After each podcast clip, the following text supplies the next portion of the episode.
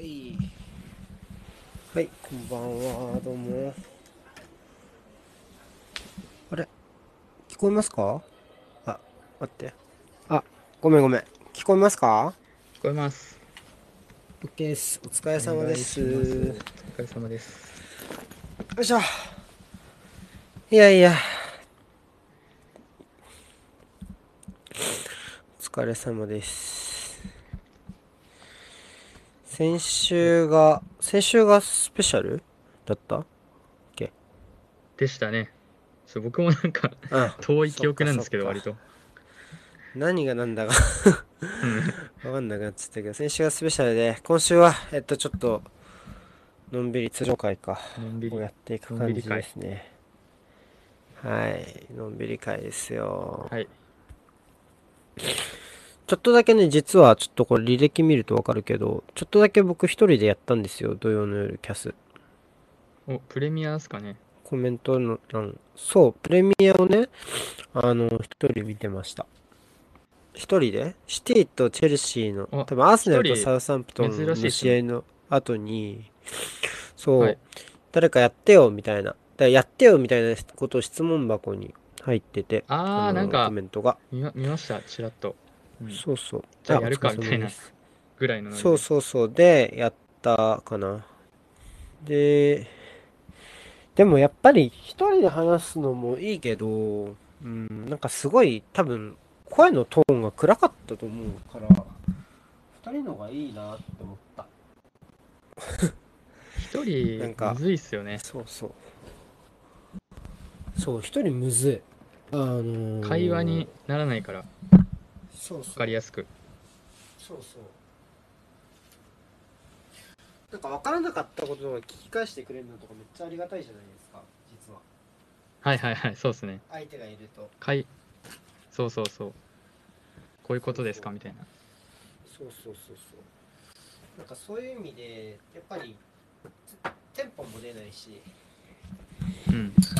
なんか僕はあんまり好き好きじゃないっていうか、苦手やなって思いました。だから僕今すごい探してます、プレミアを、こう、リアルタイムでお話しする人、こう僕とお話ししてくれる人。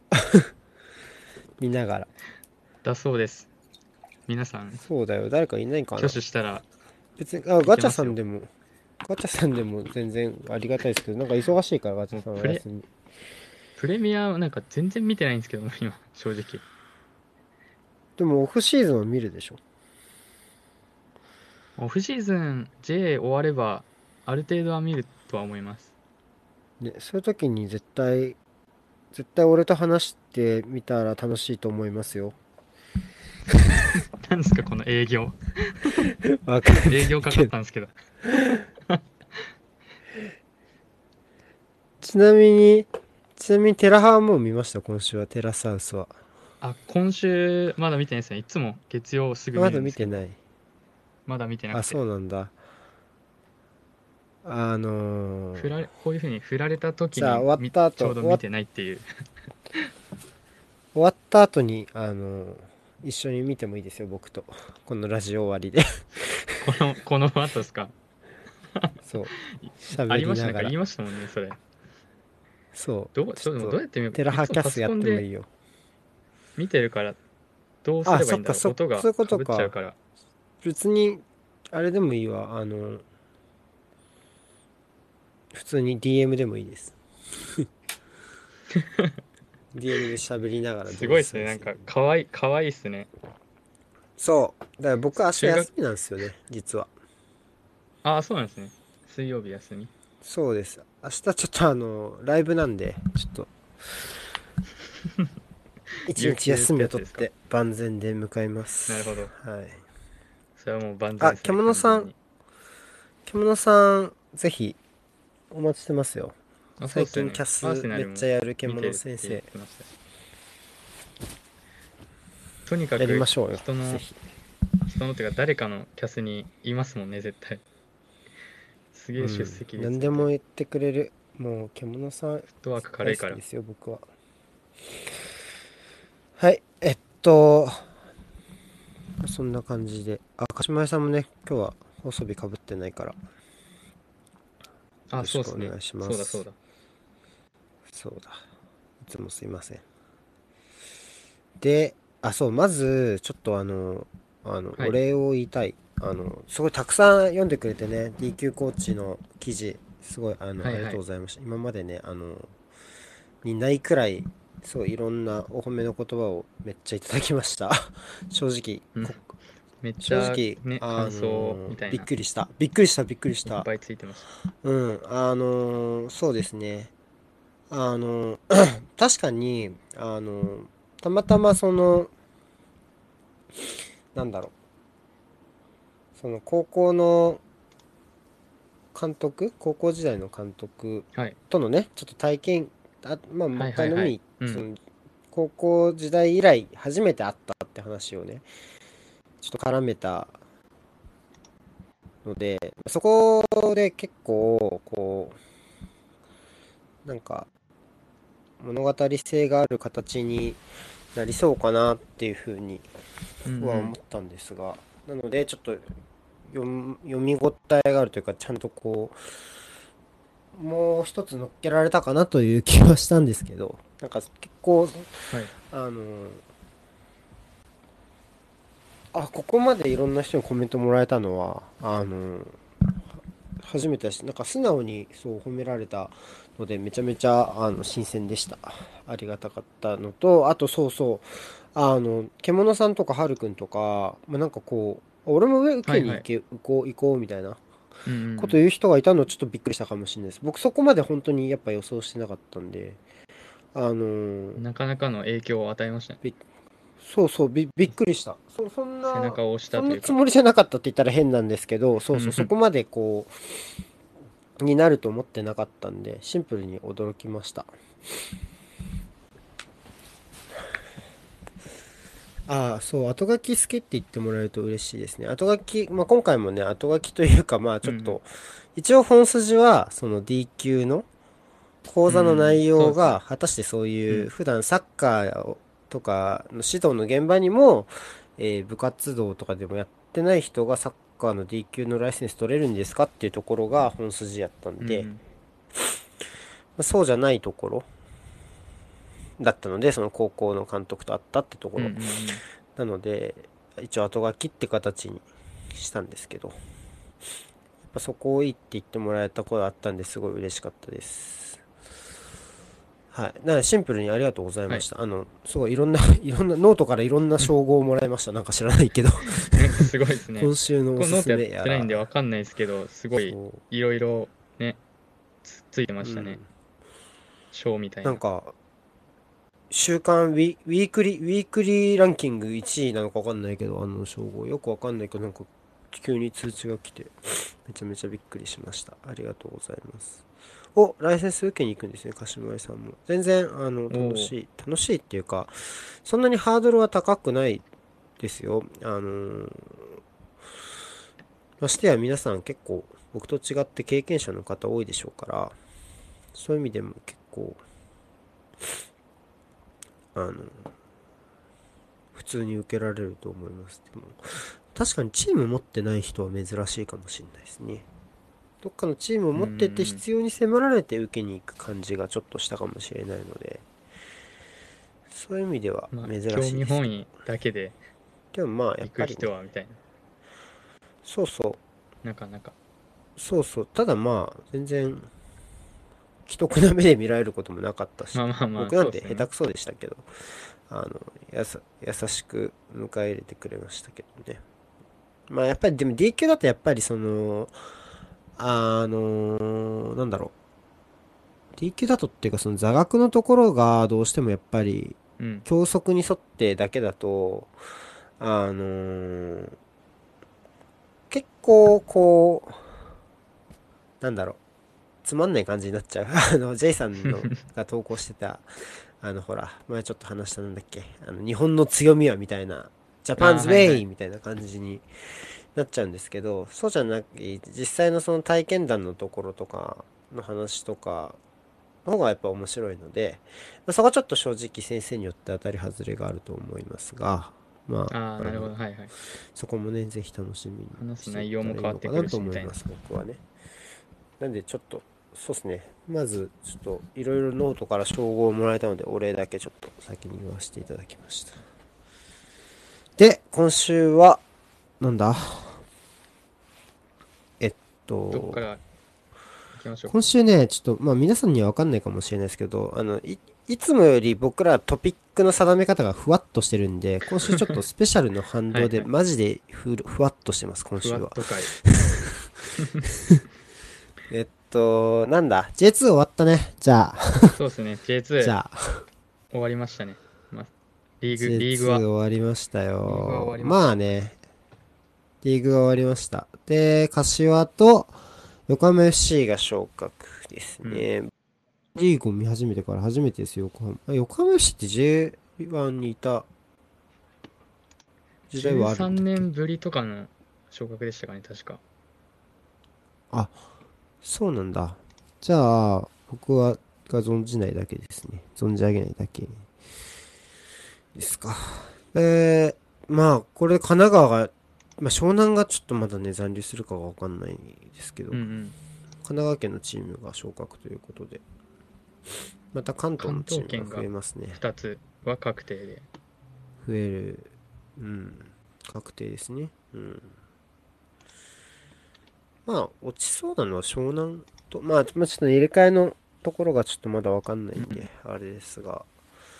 まあでも、最終節はかなり、プレーオフも含めて、結構わちゃわちゃしてる中で、やっぱり京都ですか？京都と柏の試合ですか？そこは触れざるを得ないところですかね。うーんいやー本当にねもう僕はもうあの日はちょっとあの競馬場行ってたんでちょっと試合は見えてないんですけど。はいはい。そう京都がただただただただ点を取られていくうんやっぱもうそれはもう何もできないですね、僕僕にできることはもう京都競馬場のレースも予想することぐらいです、ね、でした。全然関係ない。土地だけっていう。京都競馬場のレースも予想したけど、そう、京都競馬場のレースは割と外したから、そう、東京競馬場のレースだけ当てたから、やんなきゃよかったなとか思いましたけど。何の話だ。はい。あの、そう、競馬は割と勝ったよって話をまずはしたくて、すごい気持ちよかった。みんなも競馬行ったらいいと思います、僕は。はい。そうです。ぜひ競馬もい、僕と行きたい人いたら、ぜひ行きましょう。行ったことないですよ、競競馬。あ、本当？はい、行ったことないねです。府中だし飛びた球から近いからぜひほんと興味ある興味あります？そもそもそこが大え全事然ないです。今のところ。じゃあダメだよ じゃあダメだよ 何今のちょっとした間は。じゃあダメだよねえだって全然興味ないなら今のところは。なかなか入り口はまだないです。ねはい。見つかってないです。本当に？残念だ。まあ今後また。獣さんとか。そう子供も遊びに行きやすいですかね最近の競馬場。違うわ、えー J2 の話でしたね。ごめんなさい。えっと？なんだ？競馬の話はちょっと置きますか、じゃあ。競馬の話をしてたわ。ね。えっと、ごめんなさい。えっと、競馬、京都競馬場、あ京都はもういいのね。オッケーオッケー。で、えっと、えっと、まあ、ちょっとね、京都に関して言う先にじゃあ言うと、結構ね、あの、真っ先に、まあ、ちょっと福岡とかもいろいろありましたけど、あのまあ、はいはい長谷部さんもあったけど、うんうんちょっと京京都が一気にきな臭い人事が始まった感じがあって、中田さん、はいはいね。はい。これはどう、僕 J2 あんまり見ないんで、あの、印象ね、勝手な印象なんだけど、はいはいすごい、あの、京都は今季頭にかなりこう、近代的なって言ったらあれですけど、いわゆるこう、マンチェスターシティっぽいちょっとこう、はいはいおっていうようなサッカーをし始めた。で、やっぱ首位を独走してたっていうところから、あ徐々にこう序盤は成績が伴ってこなくなってしまって、そうそうそうそう。ってなって、えーっと、で、ちょっとまあプレーオフいつの間にか争うようになってしまっていたっていう。ちょっと後半が苦しかったですかね。で、なんかこう、まあ、そうそう、中田監督はイメージとしては、うん、結構入りがし衝撃的だったじゃないですか。あのそうですね、シーズン前のね、あ超れが。超掲示板みたいなのスクショを持ってきて、はいはい。そうそう、やべえってなったじゃないですか。ツイッター芸人で的なまあ、出方ですね。とか、そうそうそうそう。で、こう、なんだろうな、僕の今のこう、印象からすると、そういう、ま、マネジメントじゃないけど、あの、うんそういうこう、チームをどう引っ張るかみたいな話が僕が目にする限りは多かったんですよ。中田監督ってそのチームの姿勢とか、そのファンとかサポーターがどうはのとか、そういうちょっとこうピッ、ピッチ外のことって言ったら変ですけども、ちょっとそのピッチにこう間接的にかかる要因みたいなところに研究するイメージが多くて、で、S q ライセンスを取ってるコーチがかなりいるらしいじゃないですか、京都って確か。コーチ陣がめちゃめちゃ優秀って話を聞いたんですよ。はい、なんかそれは具体的には分かんないですけど、らしいですね。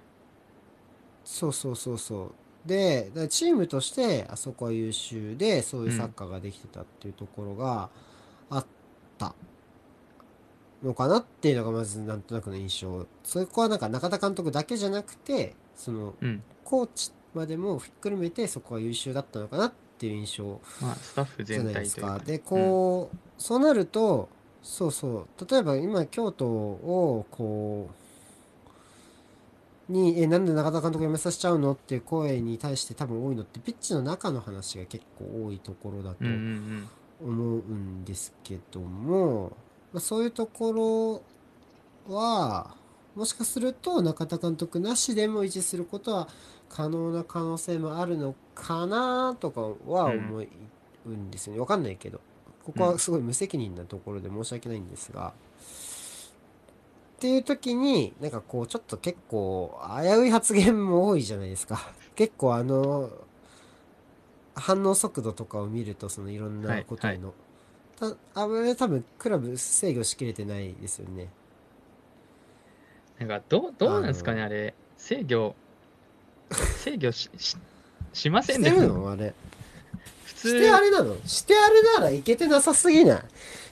なんかこマジ？う、もっと制御しません、普通。しきれてない。いや、するでしょ。だってあんな、あんなそのさ、中田監督のさ、記者へのコメント？とかもさ、いや、全然言う分にはいいと思うけど、うん。それをクラブが制御、クラブの支配下に置いてる話なら、クラブがするのが筋の話も、話じゃないですか、やっぱちょっと。うん。そのクラブとしていやそういう事実はないって声明を出すことだってできるしはいはい。でもあれもなんか本当のことと間違ったことが混ざってるみたいなこと書いてあったけど中田さんもうんうんちょっとやっぱりききな臭さは確かに感じるけど、まあなんかそういうところでうまくいってないっていうのはなんかこうストンって落ちる気もします。どっちがいいか悪いかではなくてそういうところでこうクラブとちょっと監督のところで乖離が起きているのかもしれないなって言われたらあじゃあやめてねっていうっていう結論が出てくることはそこまで不思議じゃないのかなっていうふうに僕は思ったりはしました。でも成績だけ見ればねこ京都は今年は躍進の年ですから。うんうん。そこでもう一回仮にピッチの中のことも中田監督の影響が大きいです。っていうことでもう一回ガチャをやるんだったらあそれはまた大変なことが始まるなっていう気はしますね。うん。あの柏戦とそこがわからのないんでなんかこう一概にじゃあだうんどうぞ。はいはい。柏戦のあの後のスタンドにこうなんていうんですかね、うん。挨拶なのかちょっとまあ一言行かなきゃまずいなと思ったのか、な何言ってたんだあれ。あれなんかあんま状況が僕も分かってないんですけど、なんかそのゴール裏うんうのん。方にいたと思われる方からリプいただいて中心地からこう選手に対してのこう批判みたいなのが出たんですって。まあスコアもスコアだったので。で多分それに対しなてなんかこう選手は頑張ってますみたいなのを多分伝えに行ったと思うんですけど。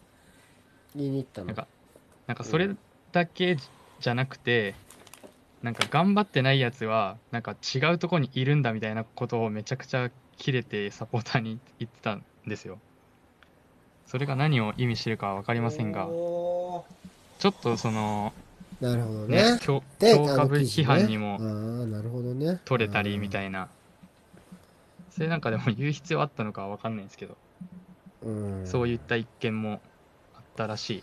でもまあ確かなのは、そういう話が表に出てきてるのと、そのあのライターの記事、フリーの、あのライターの記事はいははい。どこまで信用できるか僕は全然わからないですけども、やっぱちょっとクラブ動いた方がいい気がしますけどね、ここまでになると。かなりうん。もう、あのーもう悪い方向に想像力が膨らむような領域まで材料がかなり出てきてしまってる印象があるので、ちょっとここは早めに手を打った方がいいんじゃないかなっていう気がしますけどね。もろあんもろまりこう、まあ、ちょっと京都にポジティブ関してはね、にちょっと残作用してる念ながら昇格はなくなってしまったので、うん、そうね。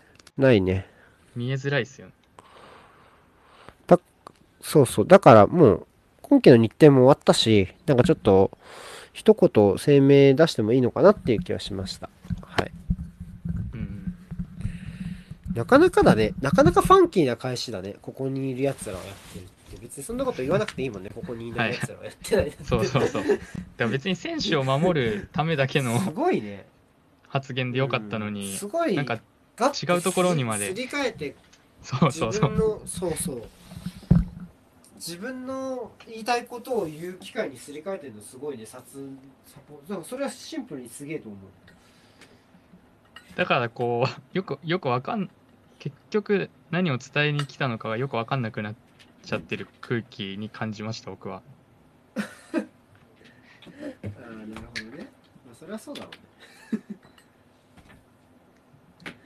あー。まあちょっとねあんまりこうよその人事を言うのはわかんないですけど。うんうん。そう。あんまりちゃんとしたね事情も把握しきれてないところもあるので。そうそう。僕の所感ですから。はいじゃあ次の話は。えー、っと何でしたっけ？あと今週話したいこと。なんか結構細々あったよね。そうですねもう。なんだっけ？忘れちゃった。まあ、あとはえー、っとえー、っとえー、っとはい。代表とか、どうぞ。代表。あそうね。代表の話もあったね。森保さん。そうちょっとベネズエラ戦までさあねベネズエラ戦。見えなかったんですがどうあでした？俺も途中までしか見てないあの、はい。獣さんの獣さんのキャスに参加しながら見見てたやカオスと化していた。つしかない。だから俺ちょっとあんまり覚えてないんだよね。だから。え適当になんだろう。書いてたんですか、えっねと適当に書いてた。あなんかとにかく上田とみ上田と三浦じゃねえや。えっと上田となんだっけ。えっと上田とあいつはあのあいつって言っちゃった。畑中のちょっと、はいあのまずこうどう守りたいかが全然ち バラバラだなっていうのがが真っ先に思って、そこはちょっとかなりダイレクトに関与してきたんじゃないですかね失点のところに なるほどっていうのは正直な感想です。あとは、なんだろうね。なんかこう、うん。さい、あとは、あとはなんだろう。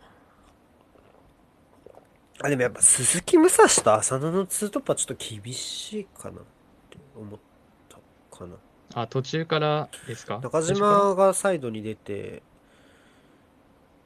最初、えっと、誰が出てたんだっけ？すげえ、あやふや。えっと、原口が右でしょ？で、中央に浅野と鈴木武蔵じゃなかったかな。で、右左中島だった気がする。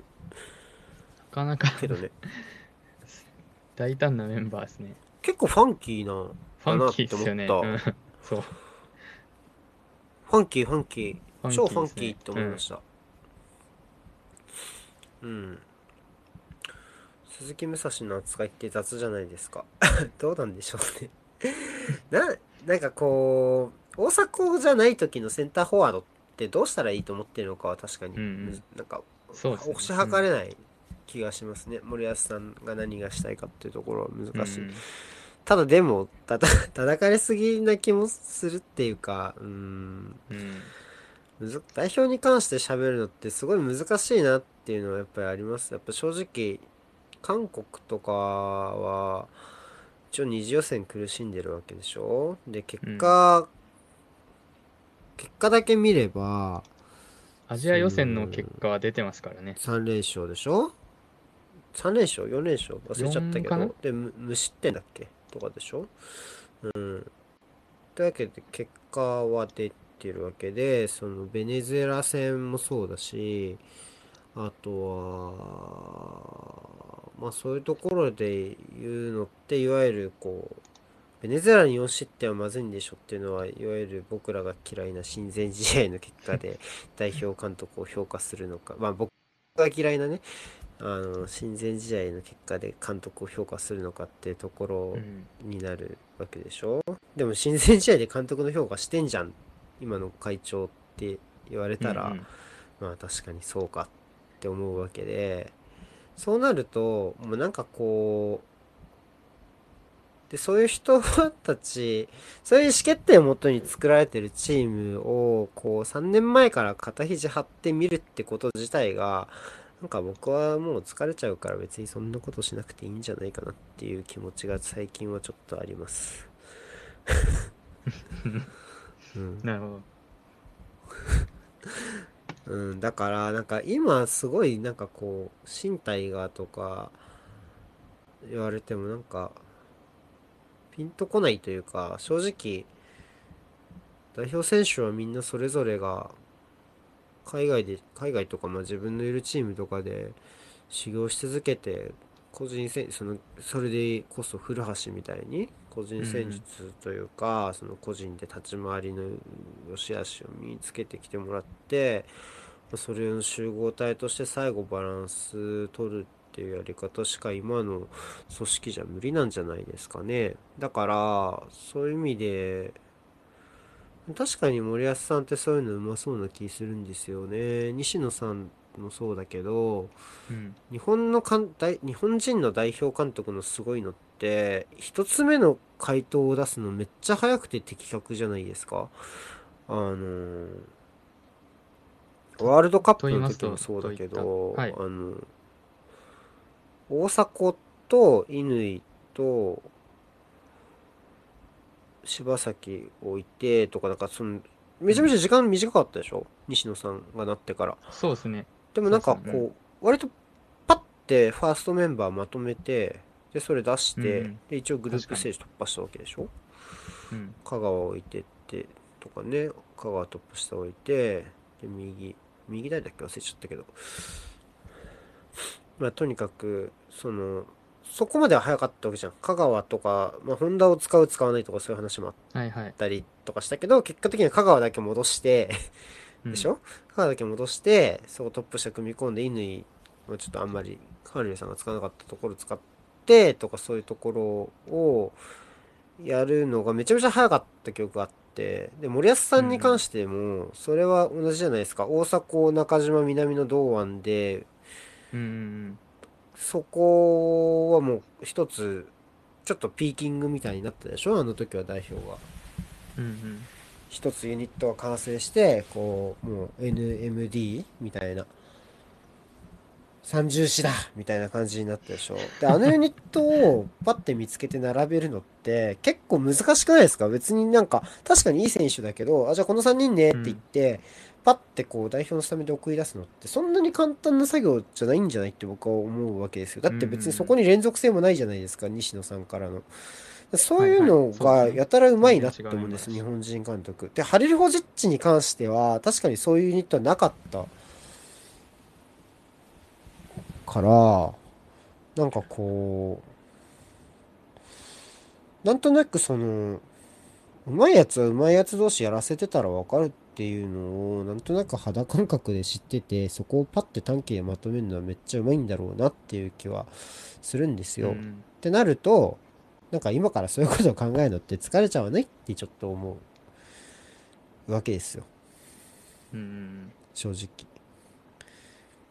ただ、この話に照らし合わせるなら、オリンピックは全然別ですけどねっていう話ですけどね。はいはい。もう来五輪代年表は。いや、もう時間ないし、そっちは。もう。というかもう1年もないですからね。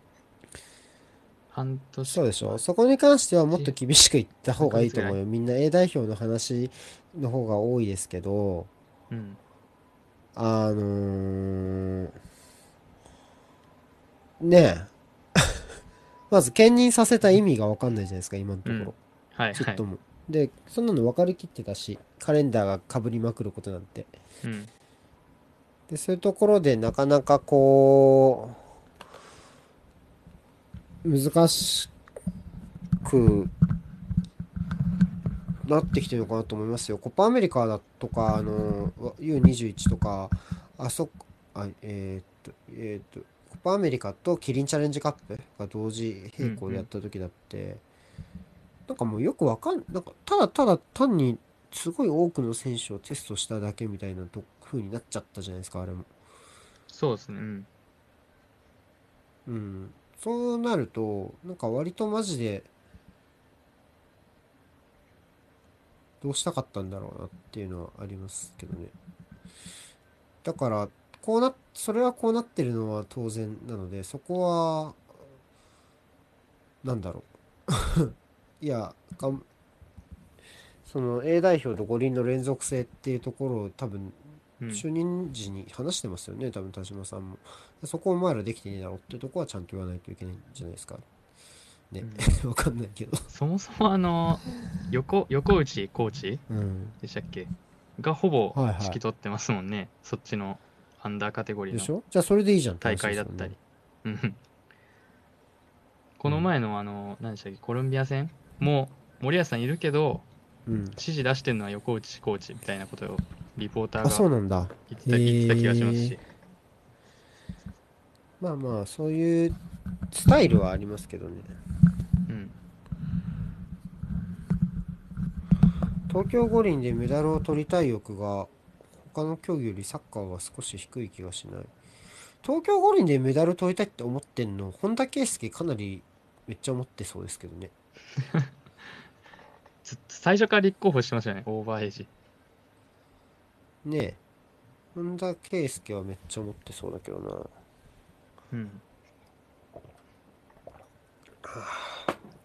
まあ、ちょっとね、だから代表は僕は今の段階では A 代表より五輪の代表の方が気になるかもしれないですね。うん。ただ、E1 は J リーグ勢にとってやっぱ大事なんじゃないですかね。その、そうですね。まあ、海外で多少出場機会がなくても、森保さんは躊躇なく主力選手を招集しているので、うんうん。そういう意味では E1 のように国内組限定の大会に関しては、かなりここで目に見える結果を出さないと、特に前線の選手とかはきついと思いますよ。サイドバックとかはね、比較的まだ敷居が低い感じがしますが、うんうーん前4枚とかになると、例えば古橋とかはこの間、えーベネズエラ戦で印象的な活躍をしましたけど、あのポジションを争う相手を考えれば、全然まだまだあの1試合のとあれでは安泰とは言えないと思うので、継続していいパフォーマンスを見せないとまずい気がしますね。うん、ねえ中川が選ばれたら J リーグ勢全然いないですもん。戦とか3、4人とかですもんね。ベストメンバーでまあ組むとそういう意。味ではもうやっぱりそこはし個人個人の死に物狂いを見れるのがうん楽しみっていうところしかないし、まあそそこで即席メンバーになる以上ねどういうサッカーがっていうのは話しても無駄でしょうからもう個人個人のパフォーマンスにフォーカスするような大会にすればいいのかなと思います、コパアメリカと一緒だねでもそれって。うん。はい。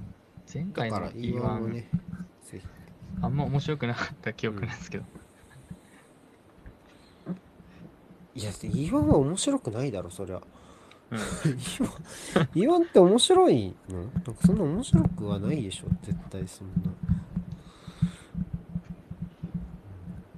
結局なんかやっぱ即席チームだから、それはそみんでしょがみんな良さがね、消えちゃいがちなところとかもかなり多かった気がしますし。でなんかこうやたら喧嘩してんなみたいなイメージ まあ、ふ普段やってない選手同士ですからね、大概が。そうそうそうそうまあそうですねなかなかこうクラブによってはアジアの舞台を経験している頻度も少ない人たちもいるでしょうからそういうところにはなんか逆にねクラブに還元できるみたいなところもあるでしょうし、うんうん。あの選手個人個人の頑張りを見る機会になるのかなっていう気はしました。あとは？あえーっとう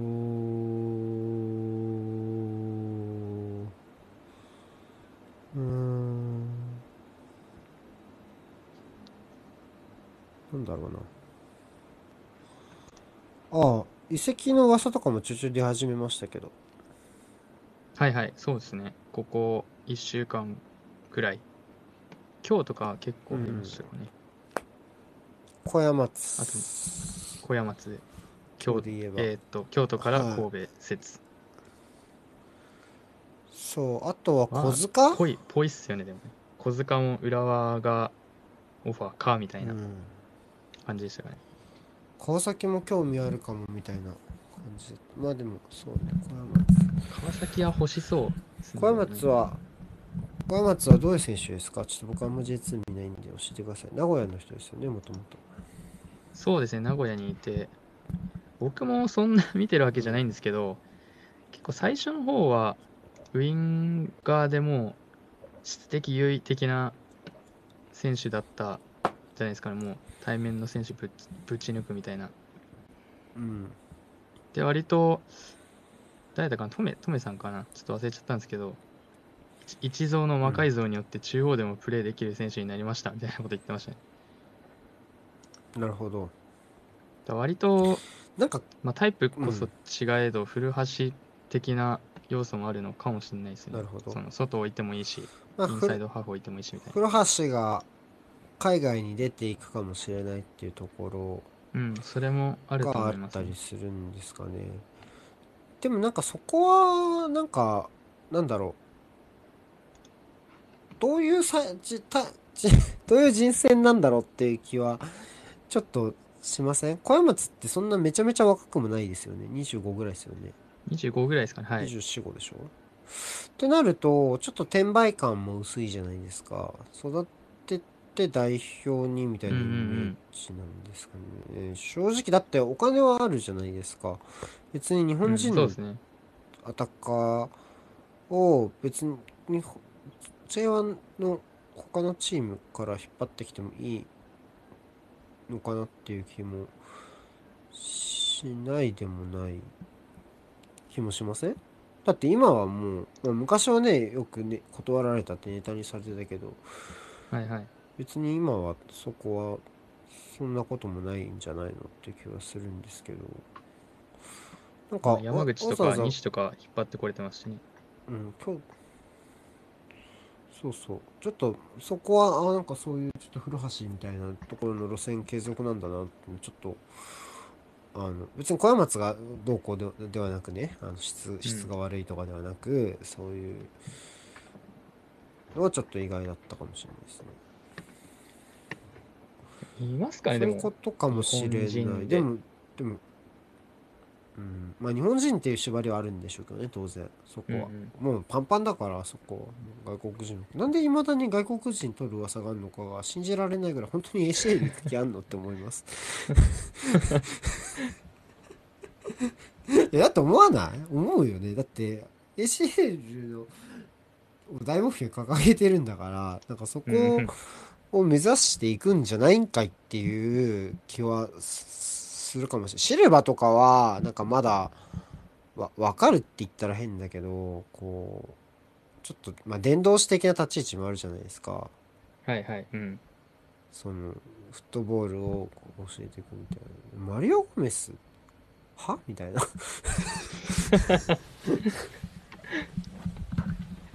いや、ちょっとわかんマない。リオ・ゴメスはなんかな何枠なんだろういや、マリオ・ゴメスがいた方がいいだろうけど、そりゃね、うんそれ止めらんないよ、止めらんないけど、いうんや、なんかもう、どう、なんか、どういうチームをつ、いや、ルールがあるわけじゃん、その、もう別に、試合にね、同時に入れなければいいんだけど、その5人をね、うん5人以上を、6人以上か。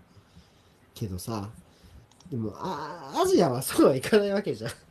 はいはいどうすんだろうなと思って、そのルールの範囲の中で戦うっていうことに関して言うと。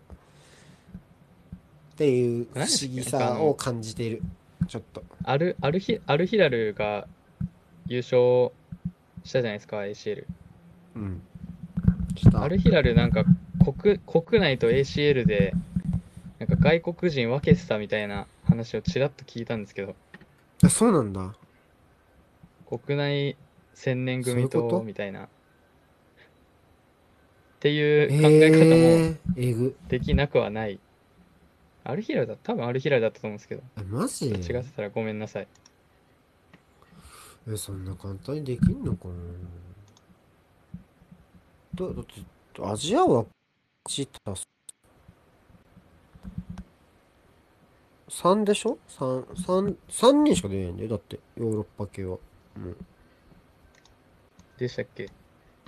誰うん。あ、でもビジャは引退しちゃうね。ビジャは引退しちゃう。ポドルスキもどうすんだろうなと思って。来来季はあポロスケも出てるかもしれないし。でもえだだなんでウェリントン？ウェリントンはなんでずっといるの？いや、いいんだけどさ。不思議だなと東京も思って。オファーししたらしらしいっすねでも断ったみたいなえ、今年？だ噂ですけど、はい、神戸に残えー、る選択をしたみたいな、どこまでが真実か東京も東京だだよね。なかなか。だってこ、だって今年の頭出場停止だろ、あいつ。相撲の、相撲のせいで。あそうでしたっけ？じゃあなあの何試合か出場停止だった清よね。水清水戦かなんかのやつでしたっけ？つそう。ぶん投げ、ぶん投げありましたねそんな そんなんありましたねね。懐かしいなすごいよ。で確かにフォワードはどうすんだろうって気はしますけどね。古橋がいるいないに関わらず。ビシャ超偉大でしょ。で藤本がその役割やってほしいんでしょうね、きっと。でも、どうなんんだろう。僕は結構、ビジャの下で学べるのは藤本にとって超いいことなのかなって思ったけど、うんその学びの成果を全然、全然見れてないので、あの、ちょっともどかしいっていうか、なんとも言えない感じですよね。ビジャのはい後まあいいや神戸めちゃくちゃある、うん。そうね、誰か取ってくんのかな、あれ。選手をまた。でも、ビジャみたいなフォワードあんまりいないよね、もう。うんいないと思いますねなかなうんかそこまでは職人系のね。はいはいなかなかいないよなうん。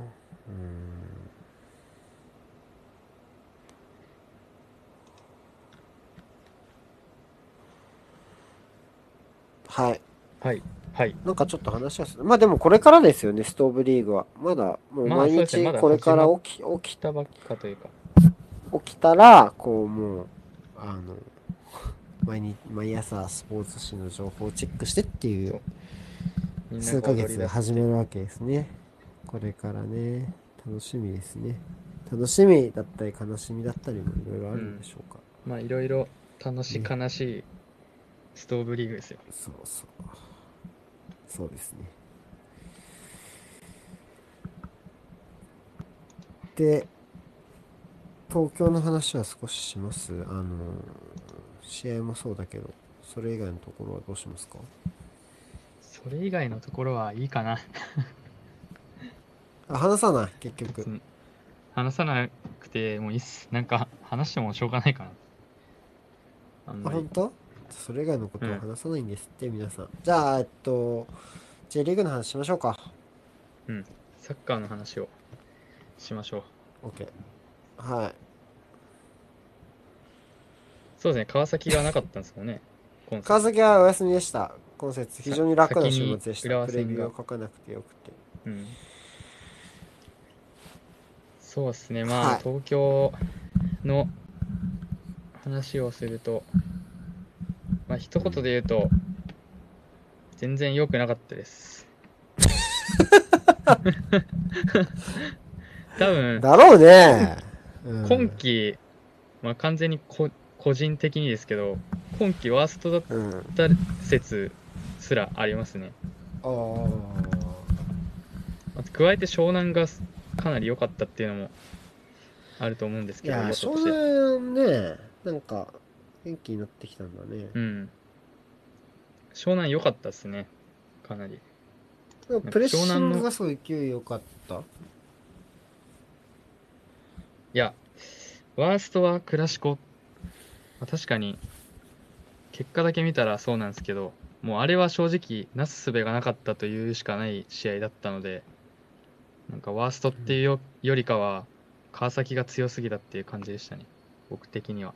なるほど。あ、こんばんは。初見さん、初見さんかもあしれない。こんばんは。こんばんは。ドロンパのアイコンだ。お、マジ？東京の人じゃん。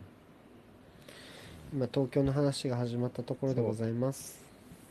です。ガチャさんまがねあ少し、今してくれますから。していきます。はい。で、まあ雨、雨で、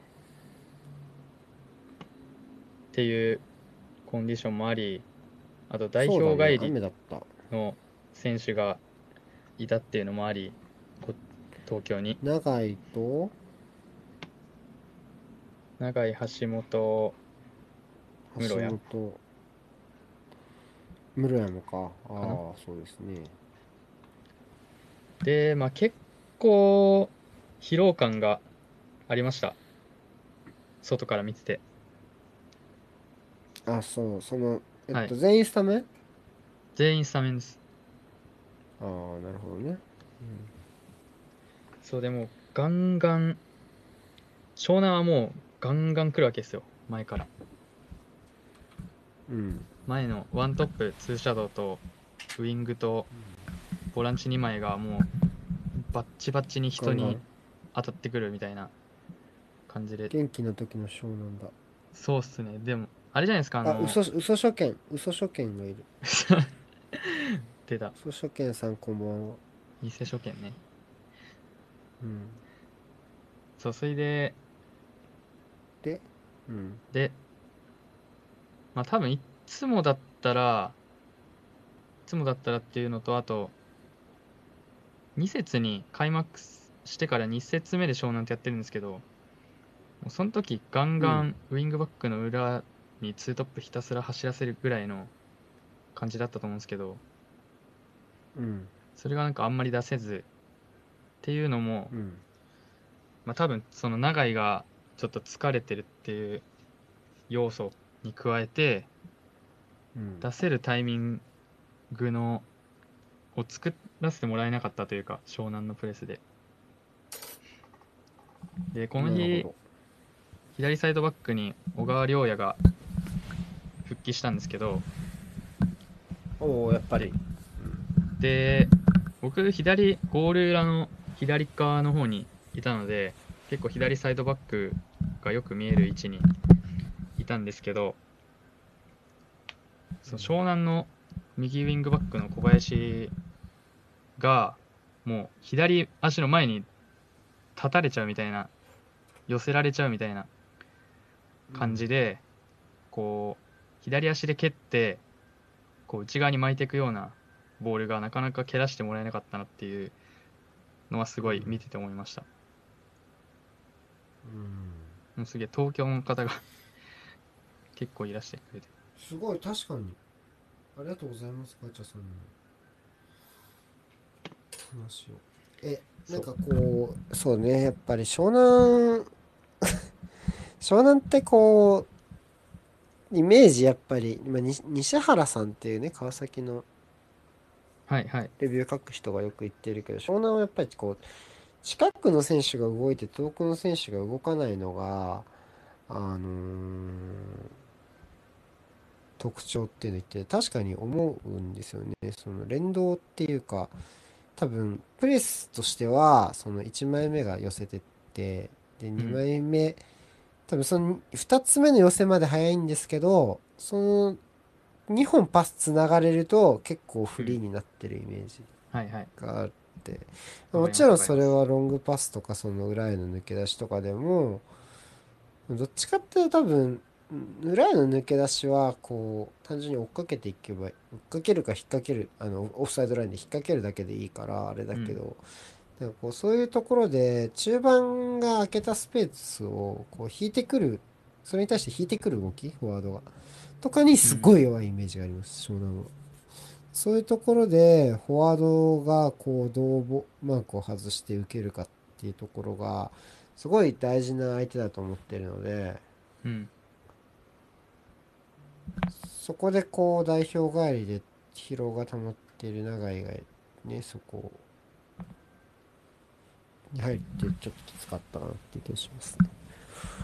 その点で言うと、結構ディエゴ、普段もディエゴがちょっと降りてきて受けるみたいなのが結構あって、そういうことだよね。うんうんはい、この試合もいくらかやろうとしてたんですけど、3バックのうん両ワイドっていうかあの左右のセンターバック、岡本と山根だったんですけど、でも特に山根の方が、もう多分、なんていうんですか、引くフォワードに対しても完全についていくみたいなのを多分徹底しててな、るほどね。対策として。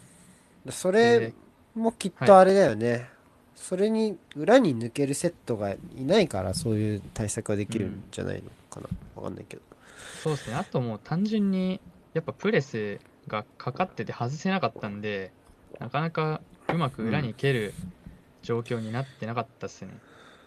そうですね。正直やっぱり東京、FC 東京はそういうところで後ろで仕組みなり、うんうん。で外すところもそこまで整備できているチームではないでしょうし、そこで、はいはじゃあ超絶スキルでなんとかしちゃうっていう選手もあんまりいないからそういうところでじゃあ高萩についておけばっていうところはあるのでそういう割り切りは高萩についていきましょう。降りていくディエゴ・オリベイラには山根がついていきましょうっていうところで、もしかしたら対策が打ちやすかったっていうのはあったのかもしれないですね。うん。そうっすね、そう。それで、まあ、多分、単純に裏蹴れねえなっていうところになってきて、で、1個外してから裏蹴ろうって多分思ったんですよね。最初のプレスああをまあそれはそうで外しょうね。うんはい。っうんてなった時に、まあそのし仕組みがちょっとの整理が甘いっていう部分と、あとシンプルに橋本健人のコンディションがあまりよろしくないっていうのと、あと多分あ雨も多少ん、ピッチのコンディションとかも含めて、なるほど。なんかあんま全部がうまくいかなくて、で、引っ掛けられてショートカウンター食らっちゃったのが、1失点目 ?1 失点目ってか、失点シーンでした。うんうん、まあそこでもかいくぐりに勝負に行った結果引っ掛けられちゃったっていう捉え方もできるんですけどまあちょっと全部うまくいかなかったかなっていう感想ですかねうん。そう、ああ、そう、4 4103が言ってる。4103コメントしてくれるの初めてな気がする。ありがとうございます。ありがとうございます湘南はそう、442のはめ方持ってますようんねっていうのは、やっぱり印象としてあるのうんうで、ん。やっぱり川川崎としてはっていうか、まあ僕が個人で勝手に思っただけですけど、湘南のプレス外せるかってめっちゃバロメーターなんですよ、個人的に。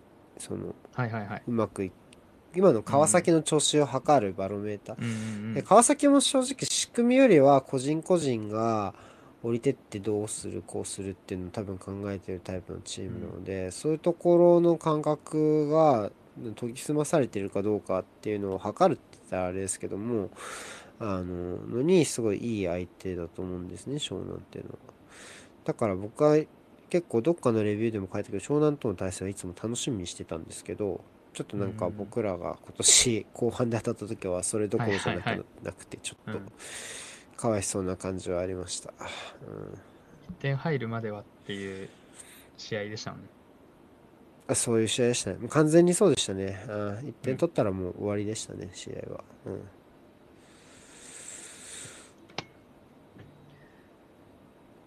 で、なかなか、ただ、まあ、勝ち点1詰めたのはでかいですよね、かなり。そうっすね。まあ、最後の最う後で、ん。まあ、ゴラッソが決まり、1, 点うん1を拾って、うんまあ、数字的な話で言うと、えーっと、うちが次うん。勝って、マリノスが引き分けでもう、最後直接対決で勝てばいいシチュエーションになったっていう。負けてたら、マリノスに引き分けられちゃうと、え、でも、両方勝ちでも、あ、そうか。そうか勝ち。点2差がついちゃうと、1積まれただけで、うん。合ってるかな？え、東京って2連勝で自力？ですよね。え、違う？あ、2連勝で自力です合。ってるよね。2連勝で自力優勝だよね。最終節が引き分けでいいかどうかだよね。まあそこですね。そうで、そういうことですね。あうちが仮に引き分けで、マリノスが負けても、でもあれか、それは変わんないか。結局勝たなきゃいけないから。ーまあでもなんか、とりあえず鹿何パターンかは作れたみたいな条件。そういうことですね。うん鹿島がやっぱりちょっといいくなりましたね。やっぱ今節で。そうですね、引き分けで、しかも、かつ、ミサオとブエノが神戸戦で出場停止っていう。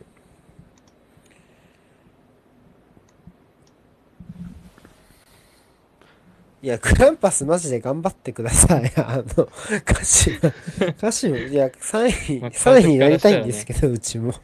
川崎からしたちょっら、と頑張って。鹿島がまあ、神戸、ターゲットで神戸今季一番応援してるから、俺、マジで。いやでも神戸戦でミサオとブエノいないのなかなか痛いっすよね。いや、結構やばいでしょ、マジで。うん。しかも犬飼がちゃんと真面目にやってほい。しい、全体的に。そ復帰明けて怪我明けか。日本日本語はちょっとおかしかっう。うん。いやー、まあそういう引き込む。で、浦和でしょ？次。た。そうですね、東京は浦和ですね。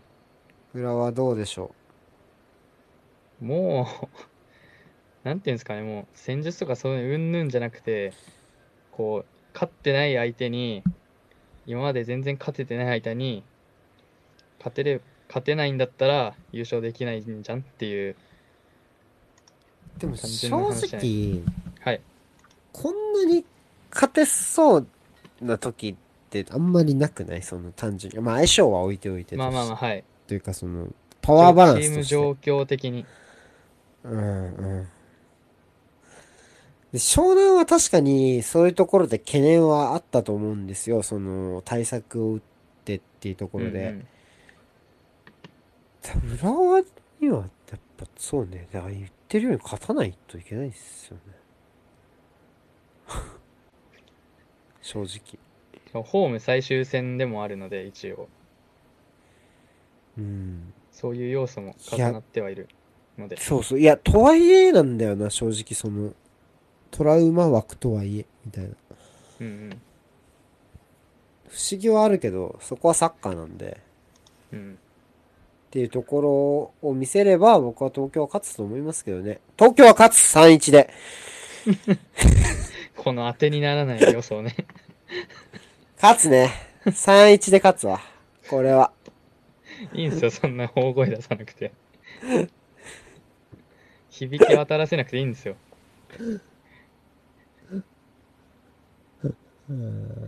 あ、そうで、でですも信ね。じられないぐらいさ、今日、はい東京の話をしてるときに、すごいコメントがたくさんあるのいいですね。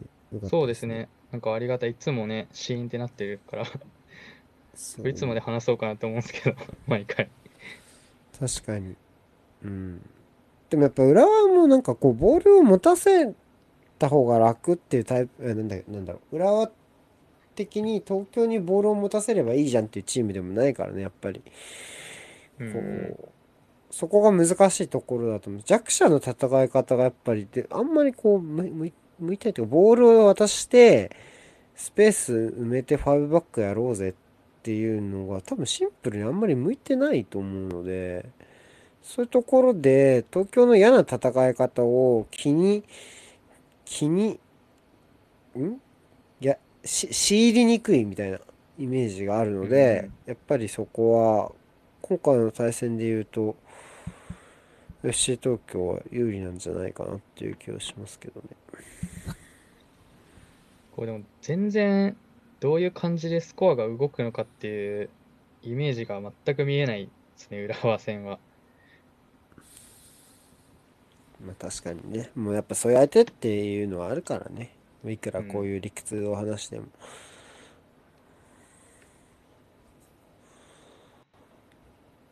いや、そう思いますよ、ラグさん。だから、やっぱり ACL の鹿島とか見てたら、やっぱこいつらすげえなと思うんじゃないですか。うん。確かにね。ほんと、やっぱすごいよ、あれ。おっしゃる通りだと思いますうんあれ、めっちゃびっくりしたよ、去年。うん。去年？去年か。めっちゃびっくりした、あれは。すげかったよ。鹿島っていう感じ。あれ、無理。川崎は無理だわ。すごい。うんかなり強いうん。心を持ってないと、うんそういうもうな慣れてないとっていうか、そうそうちょっと秋広さんのコメントうん。あるんですけど、西川どが。なんか剥離骨折して大丈夫？しながら出てたみたいな。で牧野もうん。ちょ今は分かんないんですけどシーズン中にななんかこうり体調が優れない出てましたね。時があったみたいなのを見ましたね。だ浦和もね、15位以内が確定してるわけじゃないですから、そこが難しいですよね。そうですね正直湘南が2連勝する確率も普通にありそうなので。そうね。ACL を負けたから、じゃあ療養しましょうっていうマインドセットでもない気もするので、牧野は。うんうんうん。ちょっとそこはね、なかなか信用できないところではあります。まあ、あとどこまで真実なのかもね。分からんすけど。いやすそうそうそうそうそう思いますねはいで結構おかげさまで注目を集める感じになっちゃったんじゃないですかね。次の轟の試合に関して言うと。はいはい、マリノスと川崎の轟でのね試合。ね。ね。お互いにね。どうすんだろうね。どうすんだろうねって。お互いにモチベーションはめちゃくちゃ高いでしょうからね。ただね間が空くとはい。大体ろくなことないですよ川崎って。川崎結構間空きますもんね。2週ですか？3週間でしょ？あ、3週か。3週間そんなそんな空いてました？かいや大体これはろくでもない。で過密日程のがなぜか得意だからフロンターレは。あ、そうなんですね。そう。あのいけるって思うじゃん。相手がさ、まあひまあ、今回は相手が過密日程じゃないけどうんうん。いけるって思うでしょ？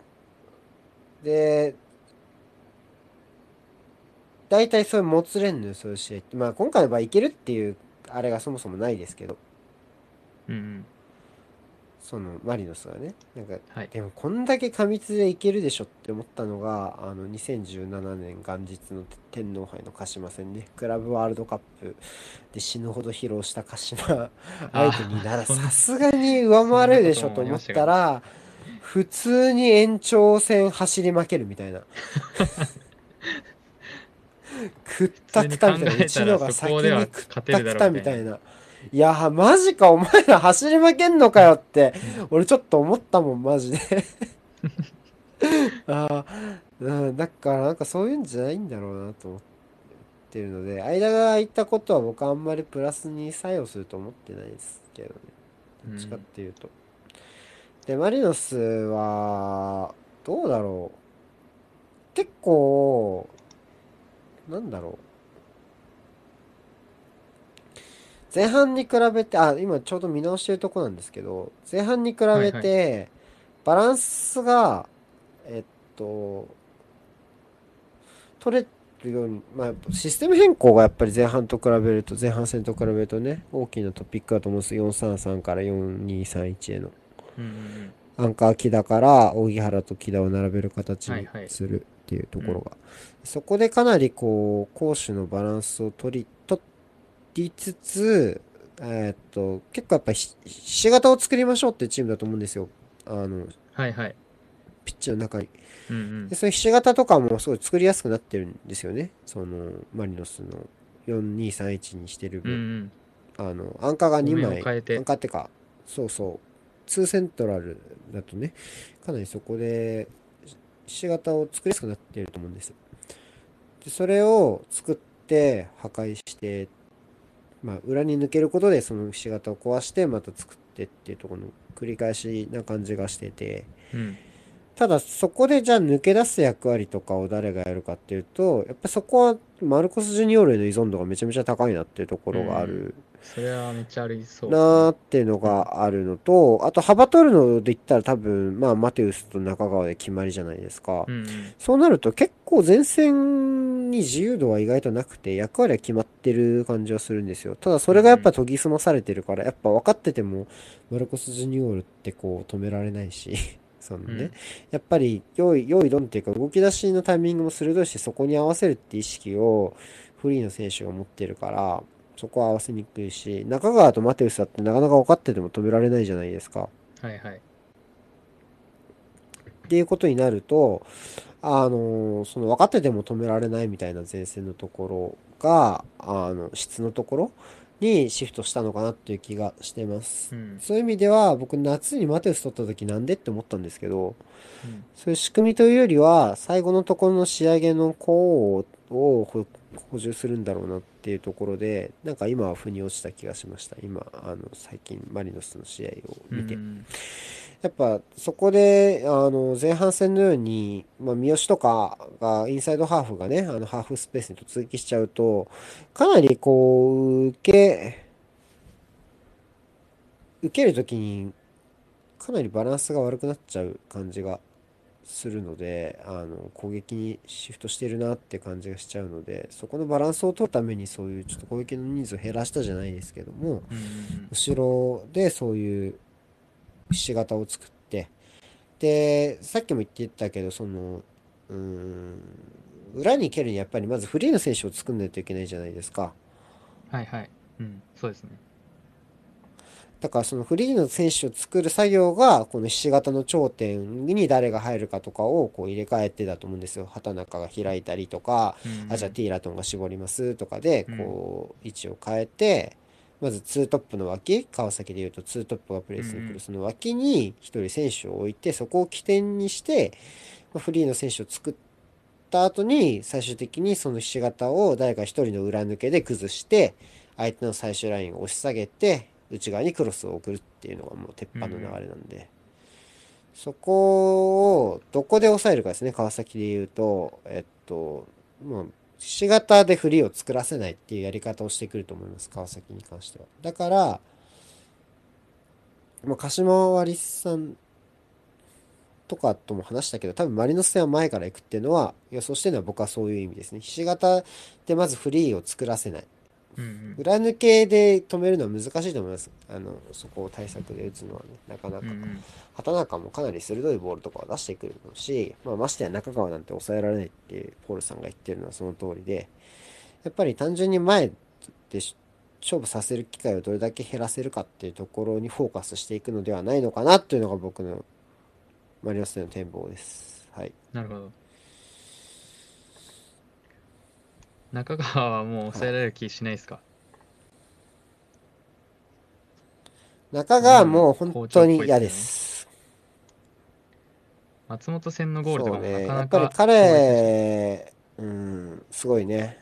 あれもすごかった。うん。だからエジガルジュニオをどうすんだろうっていうのはちょっと気になるかもね。この、この、川崎がってことですか？次どうすんだろうっていう。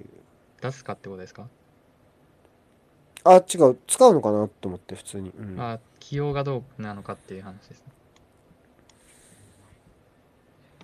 そうですね。まあ復帰はしてるけどまだコンディションがってだからいうとにかくやっぱサイドバックのと、うん。そうでしょうね。サイドのところの対人はかなり大事ですよね。多分、車やかな。でしょうけど。うん。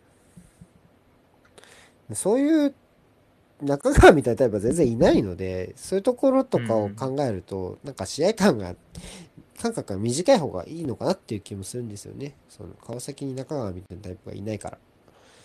うんうんうん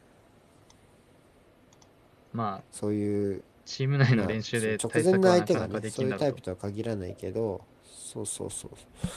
そうそうそうそう。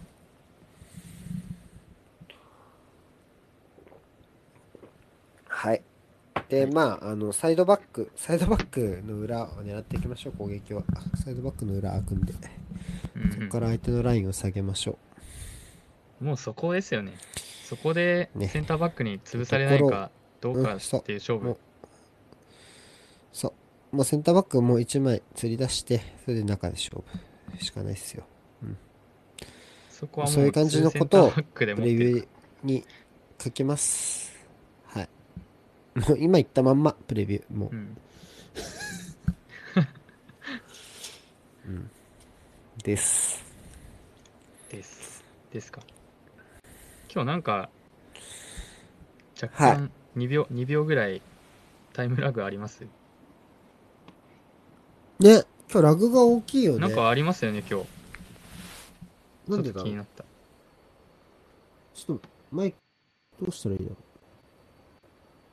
まあでも、いっか。まあ今日はもなんでだろう、うしょうがない、Bluetooth が悪いのかな。もういいよね。うん。はい。はいあとは、あと気になることとかありましたか？大丈夫？なんですかねまあちょっと話戻るんですですが戻る。ちょっと戻るんですが、僕はちょっと J2 関連で、まあ、契約満了とかが出だして、うん。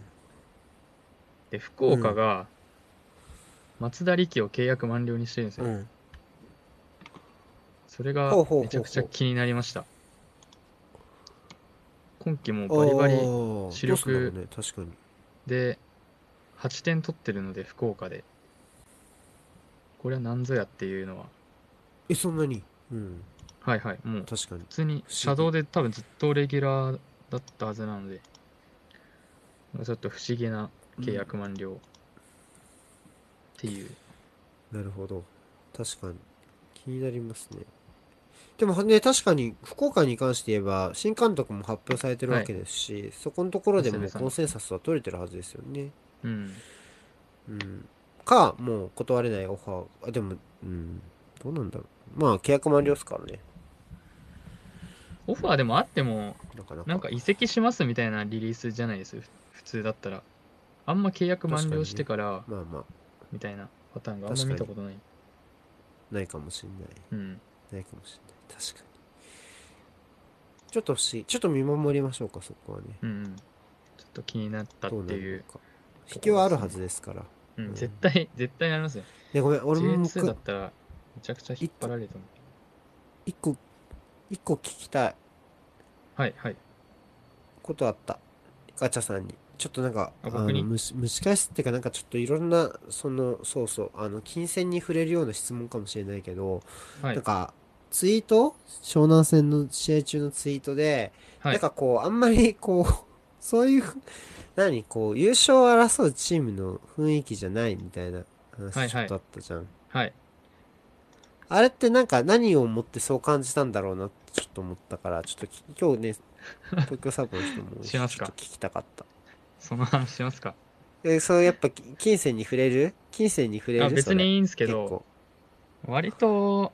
うん。ね僕もスタジアム行くと割と感情がねコントロールが難しくなっちゃうタイプなんで 熱くなってた部分はあるんですあ、けどかなんり。意外。でも、まあ、そう。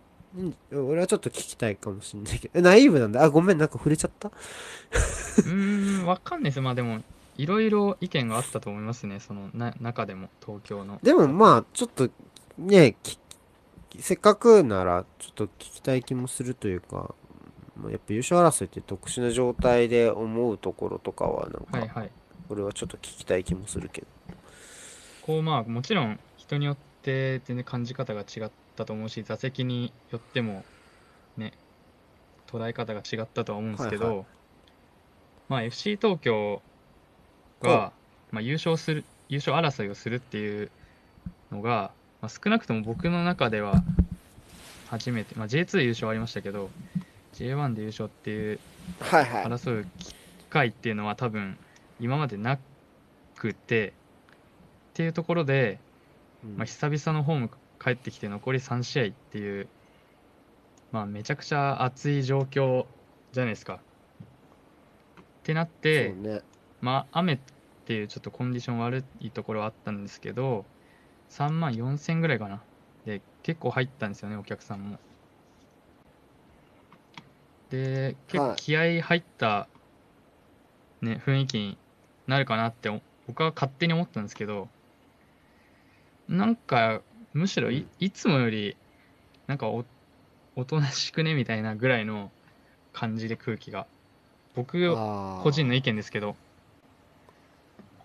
ううん。ん、なんかこうもっとねあんまなんかこう気持ち入れすぎてもあれなんかもしれないですけどもっとスタジアムで違う空気を作り出せるかなっていう勝手な期待があったので僕の中で。うんうんうん、それはなんかこうなんていうんですか、まあ、声出せよとかじゃなくてこうそういう雰囲気に自然とならなかったことに対するこう切なさ悔しさみたいなのは超ありました。うん。ちなみに、ちょっともう一個、もう一個デリケートな話なんだけど、はいはい。あの、その、あの、なんだっいいっすよいいけっ、すよ。いいっすよ。抽選？座席のはいはいはい。抽選？そうですねそれものえ影響ってあるの？それって。まあ、正直僕参加してないいつもの雰囲気のが作れないっていうで抽選には参加しなかったのでその抽選参加組が、の。うん。まあ、どういうそれは何？まずど、どういう人が参加するの？ああ、そう、えっと、説明が難しいな。まあ、とりあえず、こう、先に入場したい人、早く入場したい人が、うん。って言い方がちょっと正しいか分かんないですけど、が、まずはいはい抽選を、オフィシャルの抽選にこう、応募するんですよね。応募して、で、番号が割り振られるんですよ。ランダムで。で、うん。うん。えーっと、開門の90分前に集合して、うん。その番号の整理をしますみたいなことが行われて、はいはい。で、その順番通りに開門後に入っていくみたいなシステムを湘南線から導入したっていう流れがありました、まず。うん。だみんなで応援したいようなゴールラの人とかは抽選に参加するってこと、そうですね、もうごそのいつもこう応援を引っ張っているような人は、もう確実に参加してたと思います。ちょっとわかんないですけど、してるはずです。そういうことだよね。う。うんん。で、まあ、うんその抽選によって、多少、まあ、もちろんそのランダムで番号が決まるので、早く来た人が先に入れるシステムではなかったので、多少の席、いつもいる場所じゃないところに席取った人も多分結構いたと思うので、多少のね、ばらつきはあったんじゃないかなとは思うんですよね。その、いつも真ん中にいた人が、がちょっと。はい、ちょっとバラバラになっちゃったみたいなのは。っていうのはありあったと思います。あとはこう単純に早く来て、雨で寒い中、長時間外にいて、疲弊しちゃったっていうのとかも、いくらかはあったんじゃないかなと思います。ああ。まあわかんないですけどね寒確かに。単純に体力的な面で。うん。うん。そうか。それはあるかもね。確かに。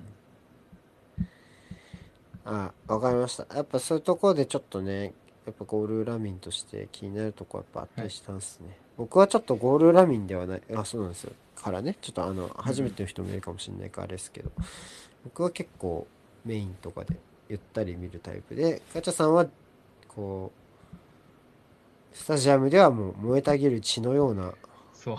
燃えたぎる血いかないですけどにこう、体を乗っ取られているかのような、うんこの、うん、我を忘れて、記憶がもうありませんみたいな感じでしょ？多分。ただ全然多分、燃えたぎる血のままに。いつもいつも絡みある人は全然イメージないと思うんですけど、僕はマジでそういうタイプです、スタジアム行くと。そこまでじゃないですあ、やっぱそういうタイプなんだ。今言ったほどじゃないですけど、だうん。結構熱くなっちゃうタイプです、でも。そうね。玉川クラシコのね、日に、アジスタのね、飲み会やろっかみたいな話をしてたんだけど、ね終わった後に僕とポールスターさんとガチャさんと、ね、あの、いざを、あ、まあ、ちょっとね、いろいろあって、その飲み会自体なくなっちゃったんですけど、結果的に試合前に僕。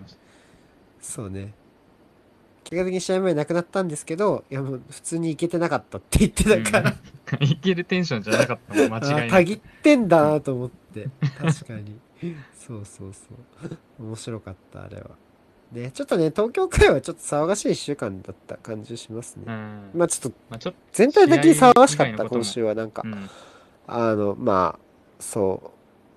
そうそう。あの、オープンチャットとかも騒がしかったし、ゼロファジさんの。結構さわ騒がしい、騒がしい一週間だったですよね。プンいろいろ。なんか、あんまり、いろいろねあんまり楽しい話題なくなかった？うん、ちょっと穏やかじゃない感じでした。ちょ楽しい話題より、ちょっと不穏な話題が多めな一週間だった気がするっ。とざわざわしてるというか。そう。だから、ざわざわしてるね、一週間だった。本当に。だから、ね、まあ、どうして、これから話すのね、プレミアの話だからまたざわざわする。いつもね、J リーグの話した後、こう、プレミアの話になるので、あの、プレミアの話をしてます、いつも。プレミア見ました？今節は全然見られてないですか？全然見てないです。結果もあんまり知らないぐらい。なんをなら見た人いますかね？見た人はどんどんコメントをして見いたた人はいますだければ。か？むしろ。うん、僕ね、3試合見ましたよ。3試合。結構見ましたね。トッテナムと、トッテナムと、テナムウエストハムなんだっけ、ウエストハム？の試合と、あのーアーセナルとさ、あ？でもアーセナルとサウスハンプトン、確かに俺もなんか、あの、そのなんか、き記憶から消すとかじゃなくて、はい。あの、普通にあんま覚えてないっていうのはああるかな。普通にあんま覚えてない。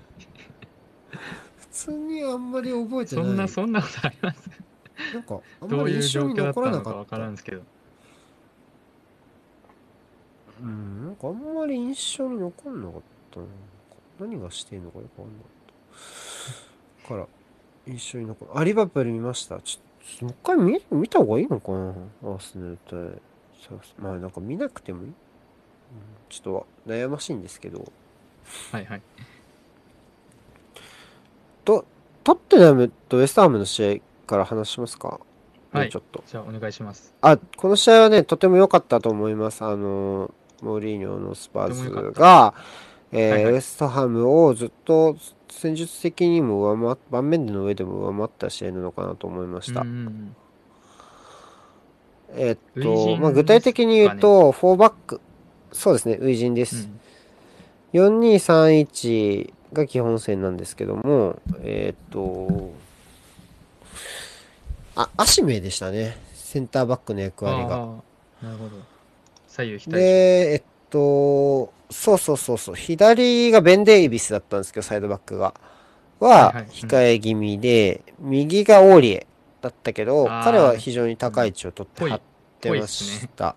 ぽい左右非対称。そう。で、そうそうそう。で、えっと、左が、初めはソン・フンミンだったんですけど、途中でそれがルーカスに変わって、えっと、要はいははい左のウィングが幅取る役割ですね。うんうん、で、本当は気持ち4231なんですけど、そのフラットな並びで見れば。うん。うん、ただどっちかというと、ケインをトップ下と右のサイドハーフの2枚で、こう、ワントップツーシャドウじゃないですけど、ぽい役割を、えーやるという流れで、そこでデデレアリがやっぱりかなり輝いてたのと、やっぱり後方で、えっと、その3枚なので、ウエストハムのプレスに対しても時間作れますし、っていうところで、まず、サイドバックが安全地帯になるので、ウエストハムが多分、なんだ、433みたいなプレスをしてたんですけど、はいはいなかなかこう、前、なんか、やっぱり、ウエストハム、ウエストハムね、なんかすごいよくわかんないんですよ。今の。すごいあんま強くなかったんで、あのよくわかんない。うん。ウエストハムもあんま強くなかったですね。えーっと、なので、えー、まだちょっと正直、なんとも言えないんですけども、まあ、とにかく結構安全なところはその仕組みの上でできてたんで、結構、スパーズは今季低い位置から、あの、なんだ、えーいろいろ組み立てとかをやりたがってるチームだと思うんですけど、そこに関して、ちょっとその、えっと、落ち着いて、えっと、後方の選手たちが、ただあんまりやっぱスパーズの選手って後方の選手あんまり上手くないと思うので、足元は。はいはい。そういうところで彼らみたいな選手に余裕を持たせてあげて、えっと、いう仕組みを作れたのはモーリーニョ良かったと思います。ただ、あの、セントラル、ウィンクスと、えー、誰だっけな、セントラルハーフもう一枚。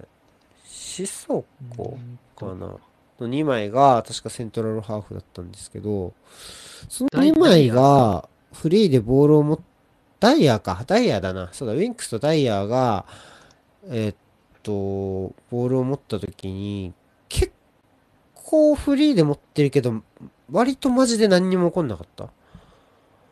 のはちょっと気になったというか、そこの2枚まで、はめて、ウエストハムはそういう相手じゃなかったですけど、そこの2枚まできっちりはめてくる相手とかで、結構前から塞いでくる相手だったとしたら、うん。これはどうしてたんだろうなっていう気はしてた、しました。あーな、うんうんなので、あの、ウィジンがウエストハムって超モーリーニョにとってラッキーだったんじゃないかなって僕は思ってます。なるほど。うん。まあ、そこやってくる相手結構バラバラだなって思った。うん。と思ういう可能性もなきにしもあらず、かなっていうところですね。あとは割り切ってもう5レーン埋めちゃうみたいなね。一応5レーン的な配置だったんで、そういうところだと、あ、じゃあ今度は前線のコンビネーションで崩せますかってとこだったりとか、あとはプレスかけてくる相手だったら、そういう相手にウィンクスとかが何ができるか。まあちょっとダイヤとかシソコにね、いろいろなものを求めるのは難しいでしょうから、そういうところで彼らが何ができる、彼が何をできるのかっていうところで気になったりはします。まあエンエンドンベレもそうかなとかは気になる。セントラルハーフがどれだけできるかって大事なんじゃないですか。まあもしそこで難しかったら、例えば、えーっと、まあ、ルーカスじゃなくてエリクセン使って、もう組み立て手伝ってもらうとかでもいいでしょうし、うんうんそこは多分モーリーニョなりにバランスの取り方はあるんだと思いますけどね。もちろん。はい。まあでもやっぱり絵になる、モーリーニョは絵になる男なんで、うんプレミアそれは間違いないファンとしては僕はモーリーニョが、あの、また見れるのは、あの、楽しみですよ。うんはい。で、次が、じゃはいあ、アス、アスナルの話します？アスナルはね、えっとね、今日はね、今日はじゃねえや、なんか、ダビド・ルイスが一列上がった形でビルドアップしようとしてて、あなんかアンカー的なっったんですけど。てことですか？そう。で、ただサウサンプトンも結構割とそこを締めてきてたので、はいはい。あの、後ろで一番さばくのがうまいダビド・ルイスが、うん。だから進んで幽閉にされ、されに行ったみたいな。あ なるほど。でソクラティスとチェンバースが、まあ、そんな感じかも。チェンバースが、その分開開くから時間を得ることができたんですけど、うん。まあ、なんか別になんかそれでこうな何が起きるかっていうと別にだから いやなんかルイスがあぶなんかそういう危ないルイスがじゃあ真ん中に入ってでまあ左右のセンターバックが開いて時間得れてんなっての見てうん。でも蹴れないよね。あやっぱ蹴れないよね。うん蹴れない。うんうん蹴れないよね。いや知ってた知ってたって言って終わるかな。大体。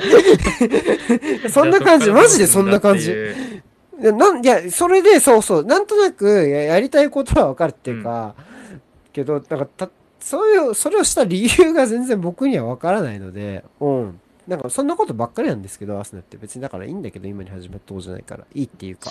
仕組みはわかるけど、その人でどうするのっていうところですか？いや、それ何？だ例えばそこでじゃあ、ゲンドゥージが、真ん中で、その、別にファイブバックにしなくたって、ゲンドゥージが、あの、アンカーの役割をやりますでうん、そこにいて、じゃあ今度、じゃあそれで、ルイスとの距離が、あルイスがね、今度じゃあ開きますみたいなね。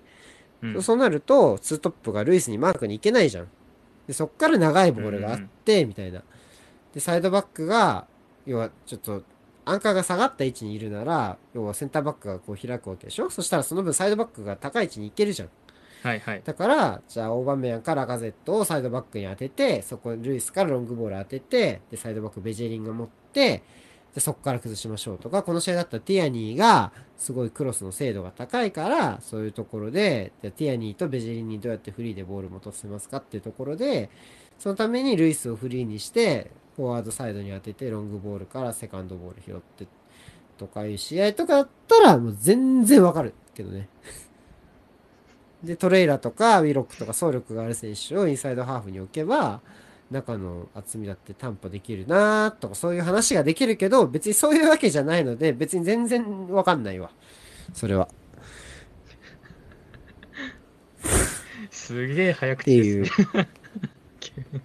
いやー、だってそうなんだもん。な、何がしたいのかちょっとわからなかったから。で、別になんか、確か前節の感想で、なんかこう前に出てくのが、センターバック、あ、ファイブバックで誰かチャレンジした方がいいんじゃないかみたいな、ラインを高く保つには。そのうん引いて受ける選手に。でそれがセンターバックがいいんじゃないかって話をしたんですよ。ワイドの。うんうんウィングバックがね、言ってたけど。って話をして、確かにこの試合ではセンターバックが、こう、チャレンジに行ってたんですけど、でも普通にウィングバックもチャレンジに行ってたんで、ただただ裏を開けてるだけみたいな。いやいや、そうじゃないんだよな、みたいな。うん。なんかこう。例えば、一人チャレンジしたら、もう一人は残って、こう、ちょっと閉じる、みたいな、そういうのを見たかったんですけど、うん。それぞれが、こう、自由にチャレンジした結果、普通に裏が開くっていう結果になってて、チャレンジチャレンジで。って思ったりもしました。チャレンジャーのチャレンジで別にそれでうまくいかないし、なんか、うん、っていうのはちょっと、なかなか難しいなっていうのは思いましたね。うん。うーん。でもなんかそういう話をしても、ちょっとなんか、そういう、思い、思いつきますよ。もっとこうしたらいいんじゃないっていうのは思いつくけど、なんかもうそ、うんそういう小手先の話じゃなくなってる気はしますね。もうアスナルが、の中でエメリができることがもうあんまりないかもしれないなっていう気はちょっとしますけどね、やっぱ正直。それはエメリーがっていう話な気がします？もう言うこと聞かないんじゃないかな。選手が。うん、難しいと思うけどね。うんやっぱり、はコントロールできない的な話なんですかね。もううん。エメリーの能力として。うん、難しいと思いますよ。やっぱりこのキャプテンがどんどん辞めて、こうもう、ここ、ここ3ヶ月ぐらいでもう2人、2人こう、職務放棄じゃないですけど、なんかこう、もういいよ、キャプテン。知らないよ。全然出ないよ、もう。え出れるよって言ってたよ。なんかどっかのメディアに。怪我ではない。でも、なんかこう、怪我ではないよ。だってスイス代表戦出てた。あ、そうなんですね。確か。なるほど。ちょうん。っとチーム内のね。いや、アレグリ呼びたいっすよ、僕だって。今フリーですもんね、アレグリ。そう。まあ、でもちょっとホームよりアウェーの方がいいかもって思ったのかもしんないし、あの、もしかしたら、サウサンプトンがホーム戦だったからね。うん次。うんうん。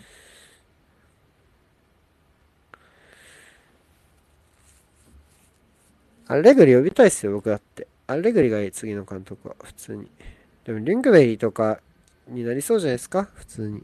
アーセナルのあれを考えるとね。レジェンド路線でいく。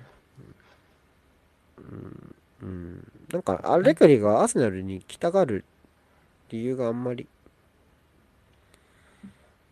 見当たらねえ気がします。でも、それって、はい、はい。うん。じゃあ、リュングベリが、こう入ってくるって意味あるんですかね？僕、すごい気になるけど、まず一つ、そういう戦術的なアイディアがあるとして、それって、なんかこう、今、俺らが外から見て、それがよくわかんないわけでしょ？その今やってることが。まあでもや、なんかやって、なんかやってるってことは、なんか意図があるってことだから、まあそこはヘッドコーチってかアシスタントから口は出せないのかな？なんか、ねイメージとしてはなんとなくこう、今やってるサッカーの、なんか責任を負うべき立場なのかなと思うんですよ。どっちかっていうと。リングベリーは少なくとも。うんうんうんなのになんかそこに期待をかけるのは、なんかちょっと違うかなっていう気もするし、で、それ以外のその役割としては、そのレジェンドの監督としては、その、いわゆる解任ブーストじゃないですか、チームの雰囲気が上がるかどうかってところですよね。でそ、それってこう、もともとチームにいる OB が、まあ、ぼ僕らはね、あの見てる側からしたら新鮮だから盛り上がるかもしれないですけど、チームにいる OB が、だって、リンクベって普段からいるんでしょ？もう今、今現うん。グベリ状。チームの雰囲気が良くないとして、今、今どういう立ち位置なんですか？ヘッドコーチ、多分、あの、アシス、アシスタント？ヘッドコーチなのかな？ナンバー2だと思いますよ。チームの中の。うん、ベンチにいる。ああ、なるほど。まあ、内部昇格的な感じ、で、ねってなる、と、なんかべ別になんかそこでチームの雰囲気って劇的に変わると思えないんですよ。なんかスールシャールとかは外から来たでしょ？あの人は。はいはいはい。あの、レジェンドだけど、違うところで監督やってた人じゃないですか。そもそも。うんうんそういうのとなんかちょっと意味合いが違う気がして、なんか、リュングベリーをここで何の準備もなく、こう、なんとなく暫定で一緒にさせるのって、なんかあんまり旨味が外も中もない気が個人的にはしているので、僕は結構反対なんですよ、リングベリーに関しては。就任させるの、してもらうの。反対なんですよ。だアレグリが来てくれんなら、もちろん、ね、もちろん来てほしいですけど。ポチェッティーノは、あれですね、別に、その生理的にどうこうというよりは、なんかそれまで何にも考えてなかったんだな、アスナルのフロントっていう感じが出ちゃってやだ。確かに。ポチェッティーノをクビになるまでちょっとわかりますね。お前らマジで何にも考えてなかったなっていう気持ちが、になるから、ちょっとやだ。取ってつけた感とかね。うん。ずいぶん前からやばかっただろ、お前らみたいな気がするから、それがシンプルに嫌だ。っていう感じでした。はいはい多分サウサンプトンもそんな強くないんですよね。完成度高くなくて。いや、それでもサウサンプトンの方がやっぱシュートたくさん打ってましたが、前半から特に。で、XG で言えば多分サウサンプトンの勝ち試合なので、ああ、そうなんですね。そういう意味ではやっぱり、うーん、まあじゃあどこに勝てるのって思うのは普通ですよね。てか、イエロー次カードののノリッチもそん数すげえですね。うん、まあね、うん。ちょっと俺もなんか、あ俺もなんかあんまなんか最近印象に残んなくなっちゃったマジでアーセナルの試合。その後見たシティとチェルシーとかの方がすごい印象に残るようになっちゃったんですよね。な、なんなんですかね、印象に残んないっていうのはね。なんか難しい。ですけどうんえ、でもちょっと代表戦っぽい。自分の中で。ちょっとね。その域に来てしまいましたか。ちょっとよ。ちょっと。はいはいはい。うん。ちょっとそこと比較するようになったら結構やばい じゃないですかね。うーん。でも代表だって俺たちのチームでしょ？まあまあまあね。うん。それは一緒な気がする。アーセナルも自分のチームではある。自分のチームであるって自覚はやっぱあるから。代表戦。そう、代表戦がこういうところで比比較に上がること自体なんかちょっと悲しい気がしますけどね。うんまあ自分で引き合いに出したいなんですが。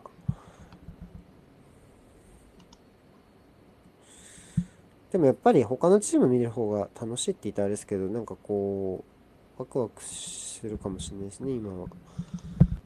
レビューとかも他のチーム書いてるし、今は。だからシティとチェルシーは面白かったっていうか、ね、良かったですよ。あの、チェルシー。チェルシーやっぱいいチームですよね。なんか、それこそレジェンド監督プラス補強禁止ですごいなんか、まあそうですよね。シーズ苦境ン前のうん、苦境にレジェンド呼んでくるって、巨人かよっていうね、監督人事だったけど、蓋開けてみればやっぱりランパードすごい優秀だったんじゃないですかね。だから、だスパーズ戦超楽しみですよね。ランパードとモーリーニョっていうところで。次スパーズですか？え、全然、え、次だっけ？全然違うけど、単純にスパ、スパーズとやるとあまあきがすごい楽しみだなって単純にそこの戦いがっていう。やっぱスパーズの監督変わって、そう、うん。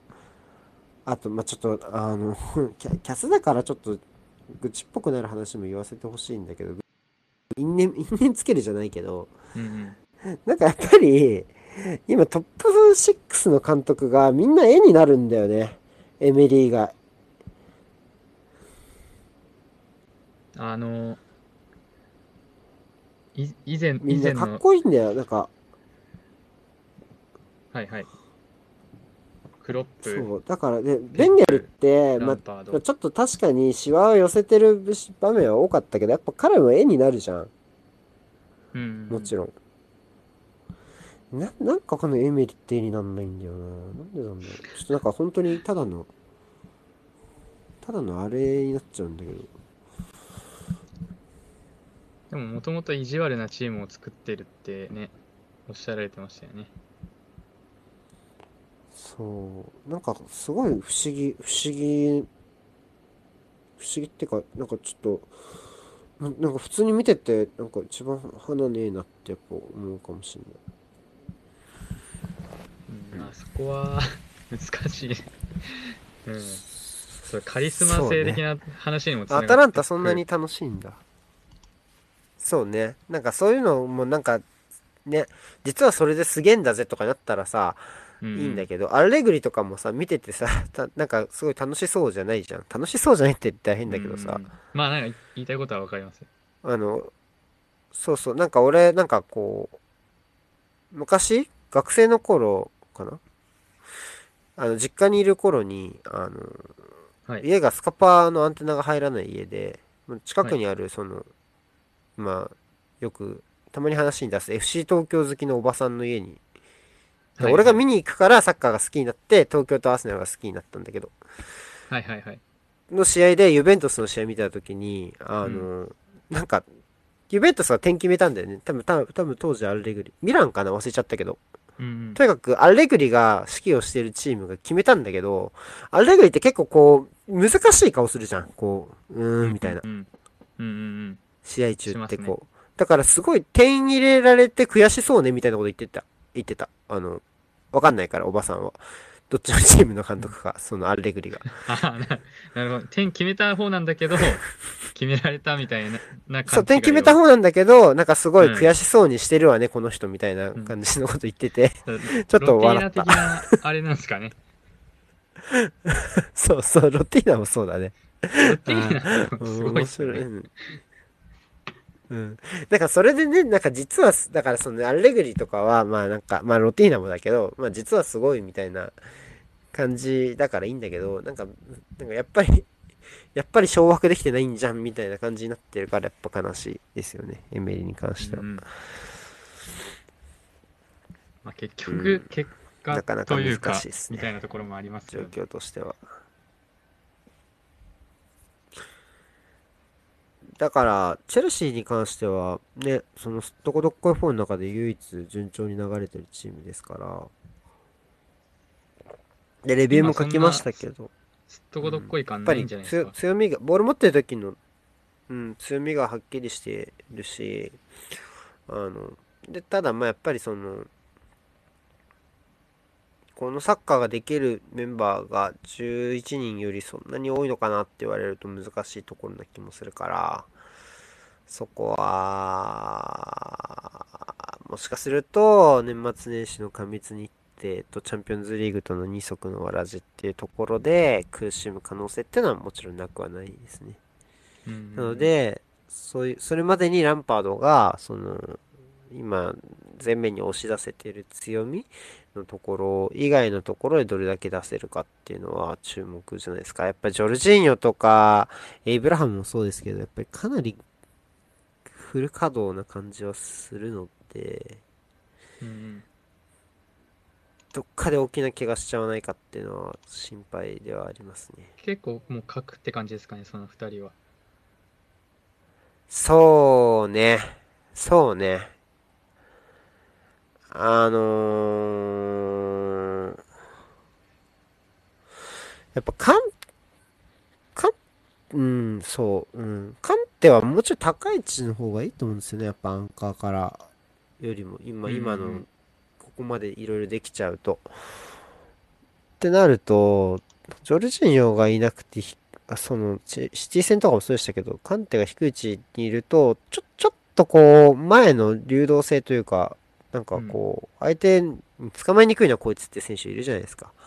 相手にとってうんうん。そういう選手が結構いいないかなっていう気がするので、僕はもう何回か言ってるけど、カンテ高い位置で使うのはすごい良かったと思いますけどね、そのサリの試みとして。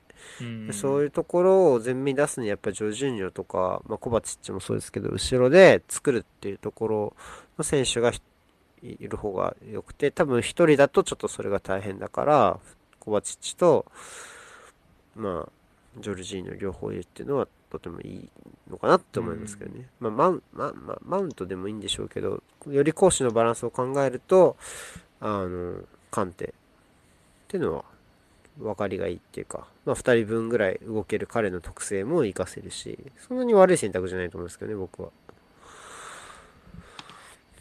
マウントもまだ結構ちゃんとレギュラー格っていう感じなんですかね。直近はうんベンチスタートですが。そうですね、ちょっと、アヤックス戦が、で、はい。負傷しちゃったんだよね、途中で。ああ、じゃあちょっとコンディション的な、で、うんちょっとコンディションが、なのかなっていう気がしますうんなるほ。どそこより前は、かなりレギュラー格だったんですけど、ちょっと入れ替わるようにね、プリシッチの立ち位置がだんだん上がってきたのと、カンテの復帰が絡んできたんで、ちょっとそこでちょっとレギュラー争いっぽくなるんじゃないですかね。中盤3枚使うんだとしたら、やっぱり変わるかもみたいな。そう、だからちょっと、そこで結構色が変わるので、そのメンバーの入れ替えが。今言ったように。どうするんだろうなっていう気はします。まあ、住み分けといえば住み分けな感じではあるんですかね。うん、あとね、ああの試合だけで言えばバッチュライが結構ひどかったから、エブラハムいなくなった時どうすんだろうなっていう気はマジですひどかった。するかな。ちょっと、ひどかったね、正直。ちょっと、あんま良くなったね。うん、あの、うん。なんか、あるじゃないですか。いや、そこで戻りオフサイドとかつまんないことすんなよって言いたくなるやつ。う んわかりますわかります。あれ、あれよ。冷め冷めちゃうやつね。あれ、あれ、あれ結構多くて。そう。ちょっとこう、反撃ムードに水を差すプレーがちょっと多かったから、うんなかなか残念だったかな、それはっていうところで。えひどかったですよね。ちょっと、なんか、なんか他なんかあれよりジルーがひどいのかってちょっと思っちゃった。びっくりしちゃった。ねえ。多分ジルーは1月には出てくでしょうから、おそらく。出さないかな。さ全すがに。厳しいと思う。うん。うん、本当だ。先発1試合しかないんですね。出場も4試合。うん。ので、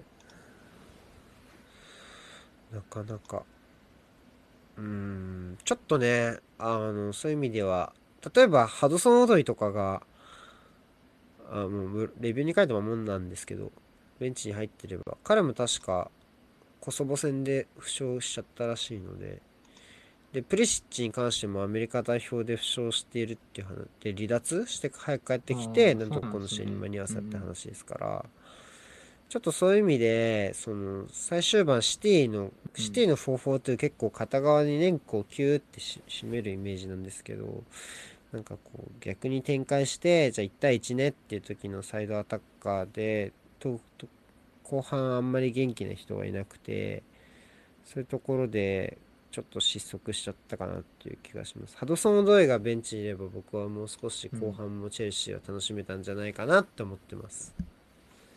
まあ、ちょっと満身創痍的なところもあったっていう感じなんですかね、チェルシーは。そう。でもなんかそういう、そういうちょっとした、こう、もうちょっとこうだったらいいのになっていうのって、やっぱりそれは積み重なってくるじゃないですか、シーズン後半、中盤うんうん。もそうだし、年末年始から。そういうところで、チェルシーがどうやってそういうチームとしての深みをね、それまでに出せるのかっていうところはやっぱ見ていかないといけないんじゃないですか。今はいい流れで来てるけど、そこをこう人を変えて、まあ、それこそシティみたいに、この試合のシティ全然シティらしくなかったけど、その味付けを変えながらもね、まあ難敵相手に勝利をつかめるようなチームに仕上げられるかっていうのはやっぱりランパードとかチェルシーランパードにやっぱチェルシーファンが楽しみに思ってるところだと思うのでそういうところでこう中盤戦以降は見ていくと面白いのかなと思いますけどねだってでもやっぱ。やっぱそのハドソン・オドイがいればとか言えないっすよだってシティ3人負傷交代で変えてんだもん交代カードこの試合あ、そう全部負なんですね。傷交代なんだからロドリ、シルバー、アクエロ。そう。だからやっぱそう、そういうチームの、そういうチームの前で、あの、この選手がいたらなんとまあは言えないよ。確かに確かに。うん。うん。だから、やっぱ、この試合に関して言えば、やっぱりシティの方がそういうところの引き出し、まあ、これはレビューではグラデーションと表現したけど、そういう自分たちのやり方が難しい時のチームとしての完成度の高さが、やっぱシティの方が上だったのかなっていうふうに思いました。うんうんうん。うんこの人がいなくてもっていう部分面白かったです。はい。特に前半は面白かったですけどね。特にあのチェルシーもかなり積極的な姿勢を見せてましたし、あのもし時間があればぜひ見ていったらいいし、えーかなと思いますけど、まあチャンピオンズリーグもあるからね。また。ね。あ、そっか、今週 CL か。早いな、もう。もう4節ですか。もうだから5時間後にはあじゃあ C え5節目じゃない？5節か。5節か、うんもうそんなやってんのか。次うん。全然見れてないな。俺も見れてない。でも起きてみようかな。起きてみて、終わったら物販並びに行こうかな、乃木坂の。ハード、多少。生活のリズムが。ハードだねどこで。すかね、いいカード。あと、クソだね。パリ、パリレアル。ユベントス・アトレティコがちょっと興味あるかも。ちょっと、あー、なるほど。ちょっとね、気になるかもそうっ。すね、面白そう。あと、リバプール、ナポリもまた、バルサ・ドルトムント。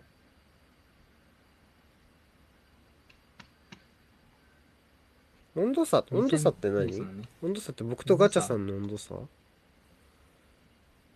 え、違う。何の温度差ですか？温度差って言ってる。何と何の温度差だろうわかんない教えてください。温度差。そう名古屋ドームなんでしょ？知ってますよ？バスラ。バスラってあれでしたっけ？名バース古屋はいバースけるかデーライブ。な微妙。そうです。あサッカーと乃木坂の変化が温度差って落差ってことか。なるほど。失礼しました。そういうことね。乃木坂ちゃんね。うんマジか。あポールさんが着々とイタリア方面の情報に詳しくなっていっている、全然、全然わかんないよ。すごい。ベルナルデスキが怪我した。リバプールとナポリも面白そうと思ったけど今節のレビューはなんかもうせっかくなら全然普段全く書かないユベントスとアトレティコに挑戦してみようかなっていうのはちょっと思ってます。チャンピオンズリーグのレビューねリバプール今年たくさん書いたしそう起きれたらね。リバプールは今季た。くさん書いた感あるしナポリとの試合は確かもう逆裏のカードで書いたから、まあ、ちょっといいかなっていう気を、一節二節とかの。それよりはあガチャさんも誘われてますよ。お二人のご来場お待ちしてますって北野ひな子さんが言ってるどっちその、名古屋ドームのやつですか？あ名古屋ドームだと思うこれは。これいつなんですか？ちなみに。2月これ行かれ21からるんですか24日程的に？いいやわかん悩んでるな。ちょっと。悩んでる。名古屋だから。うん。物理的にっていうところもあり。うーんやっぱ行くとしても。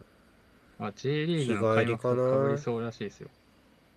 あだってそうだよ。だって去年もそうだったんだから西野七瀬の。あ、なんか言ってましたね。そんな、業コンサートか。ぶかぶってたもん。そんなこと言ってましたね。玉川クラシコそうだよ。俺だってあれだもん。あの鹿島がほらあのホームで全然負けてないっていう話を確かプレビューで書いたんです。すいませんのね、はい、はい。で開幕戦の大分戦だけだって。俺多分あのあれだもん。あのバースデーライブの客席で J リーグのスコア見ながらうわ大分に勝ってんじゃん鹿島にって思った記憶めっちゃあったもん。めっちゃフラッシュバックした。その時はさ大分がさはいはい。そう。そうそのこんなに躍進するチームっていうのはまだ知らなかったわけだから。まだ未知数なところはありましたからね。そうそう。いやそう。開幕戦名古屋対川崎だったら奇跡でしょだから俺今めっちゃ名古屋の残留期待してますから。名古屋応援するよ。俺は名古屋の残留を応援することにさっき決まった。そう。そのバスラの流れさっきから決まった。さっき決まったからね。名古屋頑張れ。頑張れ名古屋 か鹿島戦も絡んでますからね、うん。名古屋は。鹿島戦をもう鹿島をぶったた鹿島を倒す。2-0で勝つ。急に語気が強まった。何これ。はい。まあそんな選挙みた感じです、いになってる。ね、。選挙みたいになっちゃったね。うん。あのー まああの乃木坂ね。とかも、まあ、たまに喋りますよ。ね、うん。こんな感じで。そんなこんなであと1分半。1分ですよ。あと1分。乃木坂。ちょっと乃木坂に気持ちを切り替えていかないと。明日ライブだから。もう今日正直もう午後とかはちょっとライブに気持ち切り替えてるんでっつってなんかちょっと職場の人に言いふらしてあんまり何の報告なんですか、それは。難しい仕事振らないでねっていうああ、そういうこと。そういうこともうそっちに向かってるからって。向かって頭を使わせないでくれって。そうそう今ちょっともう無理だから気持ちはそうですねライブに向かってますっていう話コメントがね、なかなか賑やかだった。すごい楽しかったですよコメントに、うんあのこうやってやり取りができてテンポ感大事うん。はい来週は通常通りかな？そうですね、月曜日でですかね。また、ちょっ多分ね変更があればその都度言いますので。そう、月曜日まあ、日程確認せずに行っちゃった。はい。じゃあ、あ、テラスハウス見ます？この後どうする？このまま見る人見よう、見ようかな。マジ？でちょっと DM で話しながら見る DM で。やります？個人で。やっわかりました。てみようかあ。と10秒になっちゃっやってみよう、個人 DM で。た。はい。うんはい、ありがとうございた俺たち。のフロンターレということで、